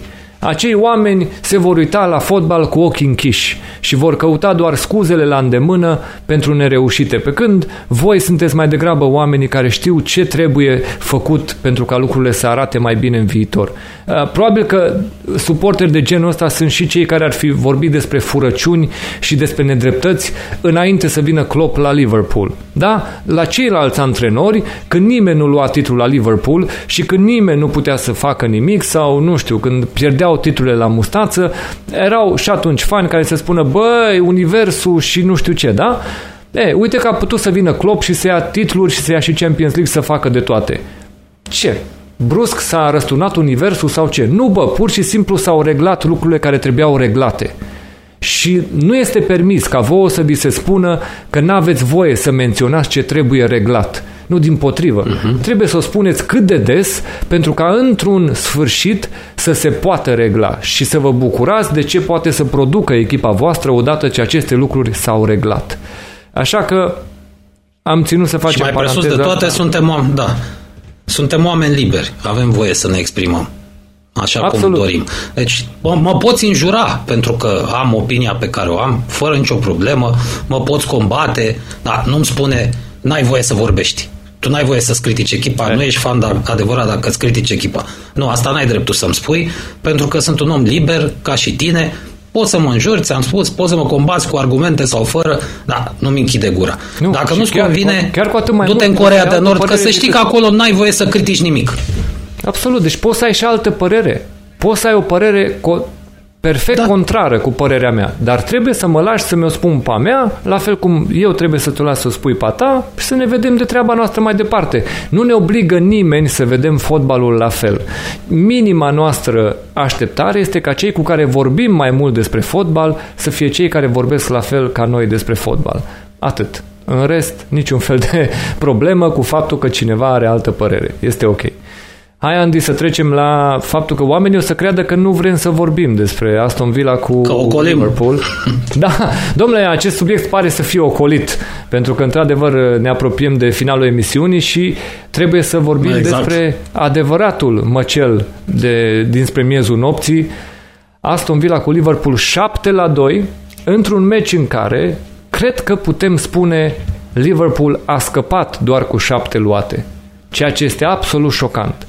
Um, pentru că ai fi vorbit, cum ai pomenit și tu mai devreme, devieri, uh, mingi scăpate, uh, întâmplări, Au ceva. Fost, păi de, de șapte ori să o încasezi și să mai fie ocazii pe lângă cele șapte, nu este scuză. Pentru că, spre deosebire da, de dar mai puteau United, să și de... Sigur. Acum sigur. dăm voie să fiu și eu avocatul uh, diavolului, mă rog, avocatul rivalilor, scorul putea să fie mai mare și într-o parte și în cealaltă. Devierile alea totuși eu, au existat. Adică eu, eu încerc să fiu corect. Așa cum United a avut uh, baftă în etapa trecută sau când a fost cu cele 5 bare, uh, la fel pot spune că Liverpool a avut ghinion acum. Cu cele 3-4 devieri Hai să vedem mai rar. Da, dar mai care un gol deviat. Deci, da. deci golul ăla de 1-0 pe care îl încasează Liverpool, ăla nu este ghinion. Ăla este o calitate slabă a fotbaliștilor din curtea ta. Acolo nu e ghinion. Da, e adevărat. Acolo e greșeala echipei tale. Ce se întâmplă după aia mai se intervine mai cu ghinion, mai intervine cu ghinion. Bă, dar stai așa puțin. Avem o grămadă de meciuri în care le ies ălora niște șuturi și nu o să uit niciodată. Și acum țin minte finala cupei jucate cu Chelsea de Tottenham, cu Pochettino pe bancă. Matic prinde un șut de la 40 de metri care nu-l mai prinde niciodată, bă. Bă, dar l-a prins atunci. Eu să păi vorbesc despre ghinion? Nu l-a mai prins. Păi, da, și atunci eu să vorbesc după meciul ăla de ghinion? Nu, vorbesc despre faptul că da, asta ține de fotbal. Dar pf, echipa aia a fost mai bună. Echipa aia care te-a bătut a fost mai bună. Ori în meciul ăsta da, tu trebuie să vorbești de cât de praf este portarul care îl înlocuiește pe Alison, să vorbești de faptul că într-adevăr nu reușești să, să înlocuiești ceva ce știai de multă vreme că trebuie să înlocuiești, că Adrian de câte ori va intra în poartă, îți va lua gol, că nu este în stare, ai văzut-o tot sezonul trecut și o vezi în continuare. Diferența e că anul trecut ai zis, oricum am luat titlul, nu e cazul să schimbăm ceva, că ne-am descurcat chiar într-un sezon în care am luat titlul. Ei bine, dacă nu te descurci anul ăsta, pentru că brusc Joe Gomez este pe tarda acestui meci și nu înțelegi ce joacă, Uh, lipsește Mane, lipsește Alison. Alison este accidentat la umăr, înțelegem, la antrenament a suferit această accidentare și se da. pare că va lipsi puțin mai mult. Nu este vorba doar de o absență la acest meci, este vorba de o absență și pe perioada pauzei internaționale și după pauza internațională, urmând Asta să fie evaluat săptămână cu săptămână va fi evaluat pentru a vedea când este pregătit să revină. Eu zic că targetul lor va fi cel târziu meciul cu City clar, din, din, din declarații, nu-l vom vedea în meciul cu Everton, Însă, mai departe, cred că targetul lor va fi poate ne descurcăm în celelalte ce vin după Everton și mai apoi să-l avem pentru meciul cu City, care ăla va fi într-adevăr uh, un target. Și asta cu Everton va fi greu. E derby Bineînțeles că va fi greu. Dacă aici nu poate să fie forțat, bineînțeles că aici va lipsi. Și cu Ancelotti. Întrebare, Întrebarea este sigur cât timp va mai lipsi după acest meci. Iar în cazul lui uh, Sadio Mane, vineri seara târziu vine anunțul că este pozitiv COVID. E un semn de întrebare, pentru că totuși Thiago Alcantara pozitiv COVID, uh, Sadio Mane pozitiv COVID și la cum au jucat ăștia aseară păreau că sunt toți suspecți de a fi pozitiv sau ceva de genul. Zici că toți se speriaseră că umblă dihonia prin Mai club. știi, poate ori, chiar ori fi, da, speriați. nu, dar adevărul este că au jucat ca umbre palide ale fotbaliștilor pe care noi le cunoaștem. Eu, cel puțin, nu știu unde a dispărut Alexander Arnold în aceste meciuri. Nu știu unde a dispărut totuși Trent ăla care bătea lovituri libere le punea în vinclu, ăla care dădea centrările absolut ideale. A mai făcut-o în meciul cu Arsenal, a apărut și el și Robertson destul de bine. Dar meciul ăsta de aseară, nimic, absolut nimic, inclusiv depășit defensiv, aici știam că este puțin mai fragil defensiv, dar ofensiv n-a oferit aproape nimic. Salah și în rest cam puteți uita, nu n-a fost cam nimic pe faza ofensivă a lui uh, Liverpool. Și de cealaltă parte, să notăm prestația lui Jack Grealish. Absolut senzațional. A luat o razna. Pur și simplu un meci în care a luat o razna. Dacă i-ai dat ocazia... Vieții, da. I-ai dat ocazia să se remarce, a făcut-o pe de-a întregul. Și l-a ajutat și pe Oli Watkins să vină cu o triplă de la Brentford, fraților, despre care nu e prima oară când vă pomenim, da, de produsele lui Brentford. Oameni care vin de nu știu unde, de prin ligile inferioare, îi uh-huh. face Brentford fotbaliștii, dă în Premier League și Țin în continuare pariu că Brentford va fi în viitor o echipă de Premier League.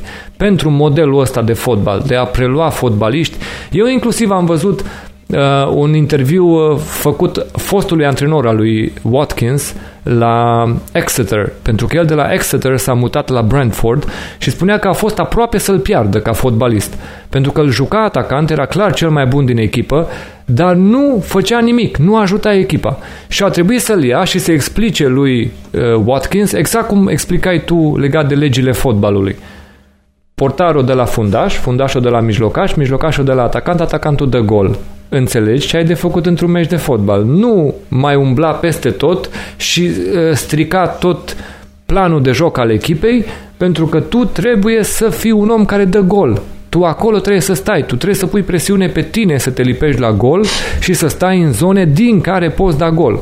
E, și că a fost o întreagă discuție cu el că um, nu era jucat unde vroia, a ajuns până în fundaș stânga la un moment dat. Deci, foarte multe lucruri care n-au mers exact cum trebuie pentru uh, ei, dar la meciul ăsta s-au aliniat toate planetele. Andy, câteva cuvinte și din partea ta. Este 7 la 2 totuși. Aici o să vă surprind, dar nu prea multe de comentat. Noi doi am explicat deja care sunt cauzele pentru numărul mare de goluri încasate de defensivele din Premier League. Uh, amintiți-vă ce a pățit City cu Leicester, ce, a, ce au pățit Leicester, a United știm care e problema, iată ce a pățit și Liverpool acum. Uh, amintiți-vă de meciurile lui Leeds. Apropo, a fost un semnal de alarmă în meciul Liverpool, în uh, primul meci al etapei, în 4-3-ul ăla. Nu cred că e cazul să dau eu cu parul, să fac mișto de rivalii din Liverpool pentru un accident, cum a fost ăsta de aseară, în condițiile în care ai mei nu joacă nimic de la startul sezonului, aș fi chiar uh, caragios. No, hai să încercăm să rămânem obiectivi și să recunoaștem totuși valoarea adversarului. Eu să, nu doresc, nu fac parte din categoria celor care doresc răul echipelor rivale. Chiar iubesc fotbalul englez și Premier League în special. Uh, fără rivalitatea asta acerbă între marile echipe, nimic din ce vedem acum n-ar fi existat. Eu îmi doresc doar ca echipa mea să fie mai bună în teren, când se poate. Uite, un exemplu bun. Inaugurarea Old Trafford. A fost acum 110-112 ani. Uh, cu cine crezi? Cu, cu cine, la vremea respectivă era cel mai scump stadion la începutul secolului 20 din Anglia. Cu cine credeți că s-a făcut inaugurarea? Cu Liverpool. A fost un meci în care Liverpool a câștigat cu 4 la 3, un meci dintre ăsta de pomină cu răsturnări de situații. Uh, meciul a fost urmat de un chef de pomină la care, o să râdeți, au participat fotbal, și fotbaliștii de la Liverpool și cei de la United, ba chiar și suporterii. Asta cred că spune totul despre cât de mult înseamnă și trebuie să însemne spiritul de competiție și ierarhia valorilor. Asta a făcut din campionatul Angliei cel mai bun din lume. Deci, repet, au ales Liverpool pentru inaugurarea Old Trafford, nu Sutton Coldfield sau ce-o mai fi prin uh, uh ligile a 8 și a 9. Și, și despre meciul de aseară, da, și nu Bayern Doamne ferește. nu inaugurez nimic cu Bayern München că te-ai, te-ai ras. Cât despre meciul de aseară, uh, Klopp e un tip inteligent. Are și un pic de simț al umorului. Uh, sunt convins că a tras concluziile potrivite, cum, l-am tras, cum le-am tras și noi. Uh, să fiu în locul lui aș strânge băieții și aș pune, ne-am uitat împreună la meci. Bă, hai să vedem încă o dată meciul și să râdem unii de alții, să facem mișto cât cuprinde unii de ceilalți după care se încheie meciul și le spune, din momentul ăsta uitați totul, uitați acest meci și m-aș ocupa personal de recuperarea fizică și psihică a fiecărui om în parte, în primul rând fundașii, cum am spus din uh, startul discuției. În rest, numai de bine că ne așteaptă un sezon lung și multe ciudățenii. Până scăpăm de moli, mă revin fanii în tribune. Atât vreau să spun, fraților, în final, Defenders' lives matter. Da. Aveți grijă și la amărâți ăștia de fondaș, că ei suferă cel mai mult acum. Undeva credem noi că ar fi zâmbit Roy Keane aseară. După ce a Da. fost apostrofat de Klopp la finalul meciului trecut, că, domne, cam sloppy Da, defending. cu sloppy. Și Sloppy. uh, Jurgen Klopp imediat uh, s-a atacat. Did I hear Mr. Keane say that we were sloppy? Uh, i s-a explicat, cum am mai zis noi și în emisiunile trecute, că Roy Keane se referea numai la câteva faze defensive unde au fost cam uh, neglijenți cei de la Liverpool, dar nu. Klopp n-a vrut să accepte nimic că este sloppy legat de jocul lor. Ei bine, aseară a fost un expozeu de sloppy pentru uh, prestația lui Liverpool. Totuși să menționăm și felul în care a jucat Villa. Doamne, ăștia au jucat într-adevăr să muște din adversar, să joace pe bune. Bine, au jucat și Ross Barkley a fost titular. Ori ăla, cum am zis, e din Liverpool, dacă îi tai mâna, îi curge sânge albastru, nu curge roșu. Și totuși, în cazul lui Barkley este discutabil da. pentru că el de la un club la care ai putea vorbi de cât de mare fan este, el a plecat, a cerut transferul să plece la Chelsea. Și acum a ajuns împrumut la Aston Villa și a fost titular imediat. Pentru bani, tai, la- că ăsta... Mă scuzați. da. E, deci a fost și titular de la sosire și a făcut treaba. Um, este într-adevăr dubios, dubios felul în care s-a prezentat Liverpool. Toată formula aia defensivă, poți să găsești ceva cuvinte bune numai pentru Robertson, care a mai apărut în atac și a susținut fazele în care încercau să revină. În rest, inclusiv Fabinho, când a trecut fundaș central, zici că era împiedicat, pica în spate, a Da, și în asta cap. bă, cu niște Nu prostii știu, mari, da. nu, nimic, nimic, nimic, nimic. A fost seară absolut neagră pentru Liverpool din toate punctele de vedere. Aston Villa fără meci jucat în prima etapă, că nu știm unde ar fi fost dacă ar fi jucat și meciul de start. Momentan sunt exact, 9 din să 9. vedem clasamentul. Incredibil. Asta este. Deci putem vorbi momentan de aceste meciuri care s-au jucat în weekend. Eu zic că șocul ăsta al lui Liverpool este ceva de care te duci două săptămâni la meciurile naționalelor, te gândești numai la asta două săptămâni și în cazul lor și în cazul lui United e mult de rumegat ce s-a întâmplat aici și ce e de făcut. Aici, în primul rând, um, trebuie să se gândească Klopp la ce e de făcut. Adică lăsați scuzele la îndemână, lăsați uh, devieri, portarul, lipsa lui Mane sau ceva. Uită-te și întreabă-te de, de ce mecanismul ăsta perfect arată atât de uh, vulnerabil în prezent. E din cauza că nu sunt fani, e din cauza că nu se conectează fundașii la atmosfera și importanța meciului. Dacă da, găsește soluții să, să se prezinte ceva mai ok. Este un accident până la urmă, pentru că în rest Liverpool a mers impecabil. Da. Nu este cazul să facem o dramă mai mare. Noi vorbim și am alocat mai mult spațiu dramei de la United, tocmai pentru că acolo părea că mergem spre accidente și nu suntem la primul. Adică, vedeți uh-huh. Crystal Palace, vedeți Nu mai e nevoia un unui... accident, nu, nu. Da, vedeți nevoia unui penalti după ultimul fluier la Brighton și vedeți acum această prestație cu Tottenham. Lucrurile par mult mai grave la United, mult mai multă chirurgie de operat la United decât la Liverpool, unde probabil că trebuie să se lucreze numai la nivel individual, la nivel de concentrare și de ce mai e de făcut pentru etapele următoare. Andy, cam asta Vreau este să le emisiunea îndulcesc noastră un de pic. astăzi. Da, Numai un pic, să le îndulcesc un pic fanilor uh, viața. Băi, amintiți-vă că au mai fost perioade uh, strălucite, dar și perioade catastrofale în istoria acestui club. Amintiți-vă că la un moment dat am retrogradat. Da, da, s-a întâmplat și chestiunea asta. Într-o vreme în care Liverpool era regina Europei, nu doar a Angliei. Întotdeauna după o perioadă de glorie vine o cădere dintre asta, după care urmează o altă perioadă de glorie, poate nu o vom mai apuca noi, cei de acum, poate o să așteptăm un deceniu, două, sau poate, Doamne ajută, lucrurile se vor rezolva mai repede. În orice caz, nu-i cazul să uh, disperăm. Băi, uitați-vă și în ograda noastră aici, în România. Rapidul, de exemplu, de care în continuare suporteri și a tot urcat, a tot coborât, au tot avut probleme. Uitați-vă ce se întâmplă cu Steaua, joacă în Liga 3 acum și a păstrat suporterii. Fanii au înțeles de ce s-a întâmplat ce s-a întâmplat și au fost dispuși să o ia de la zero și să ajute echipa. Uitați-vă la Dinamoviști cum se strâng în jurul echipei lor când este greu. Asta e viața de suporter. Ai și perioade bune și perioade proaste. Ce să-i faci? Nu trebuie să te superi acum și mai ales să te superi când un altul îți critică echipa, indiferent că e de-al tău sau e fanul uh, rivalei. Avem, avem, o să avem, în orice caz vom avea un campionat foarte interesant, chiar foarte interesant. În compensație pentru lipsa fanilor în tribune, iată, vom avea niște rezultate și un clasa, mă uit pe clasament și nu-mi vine să cred.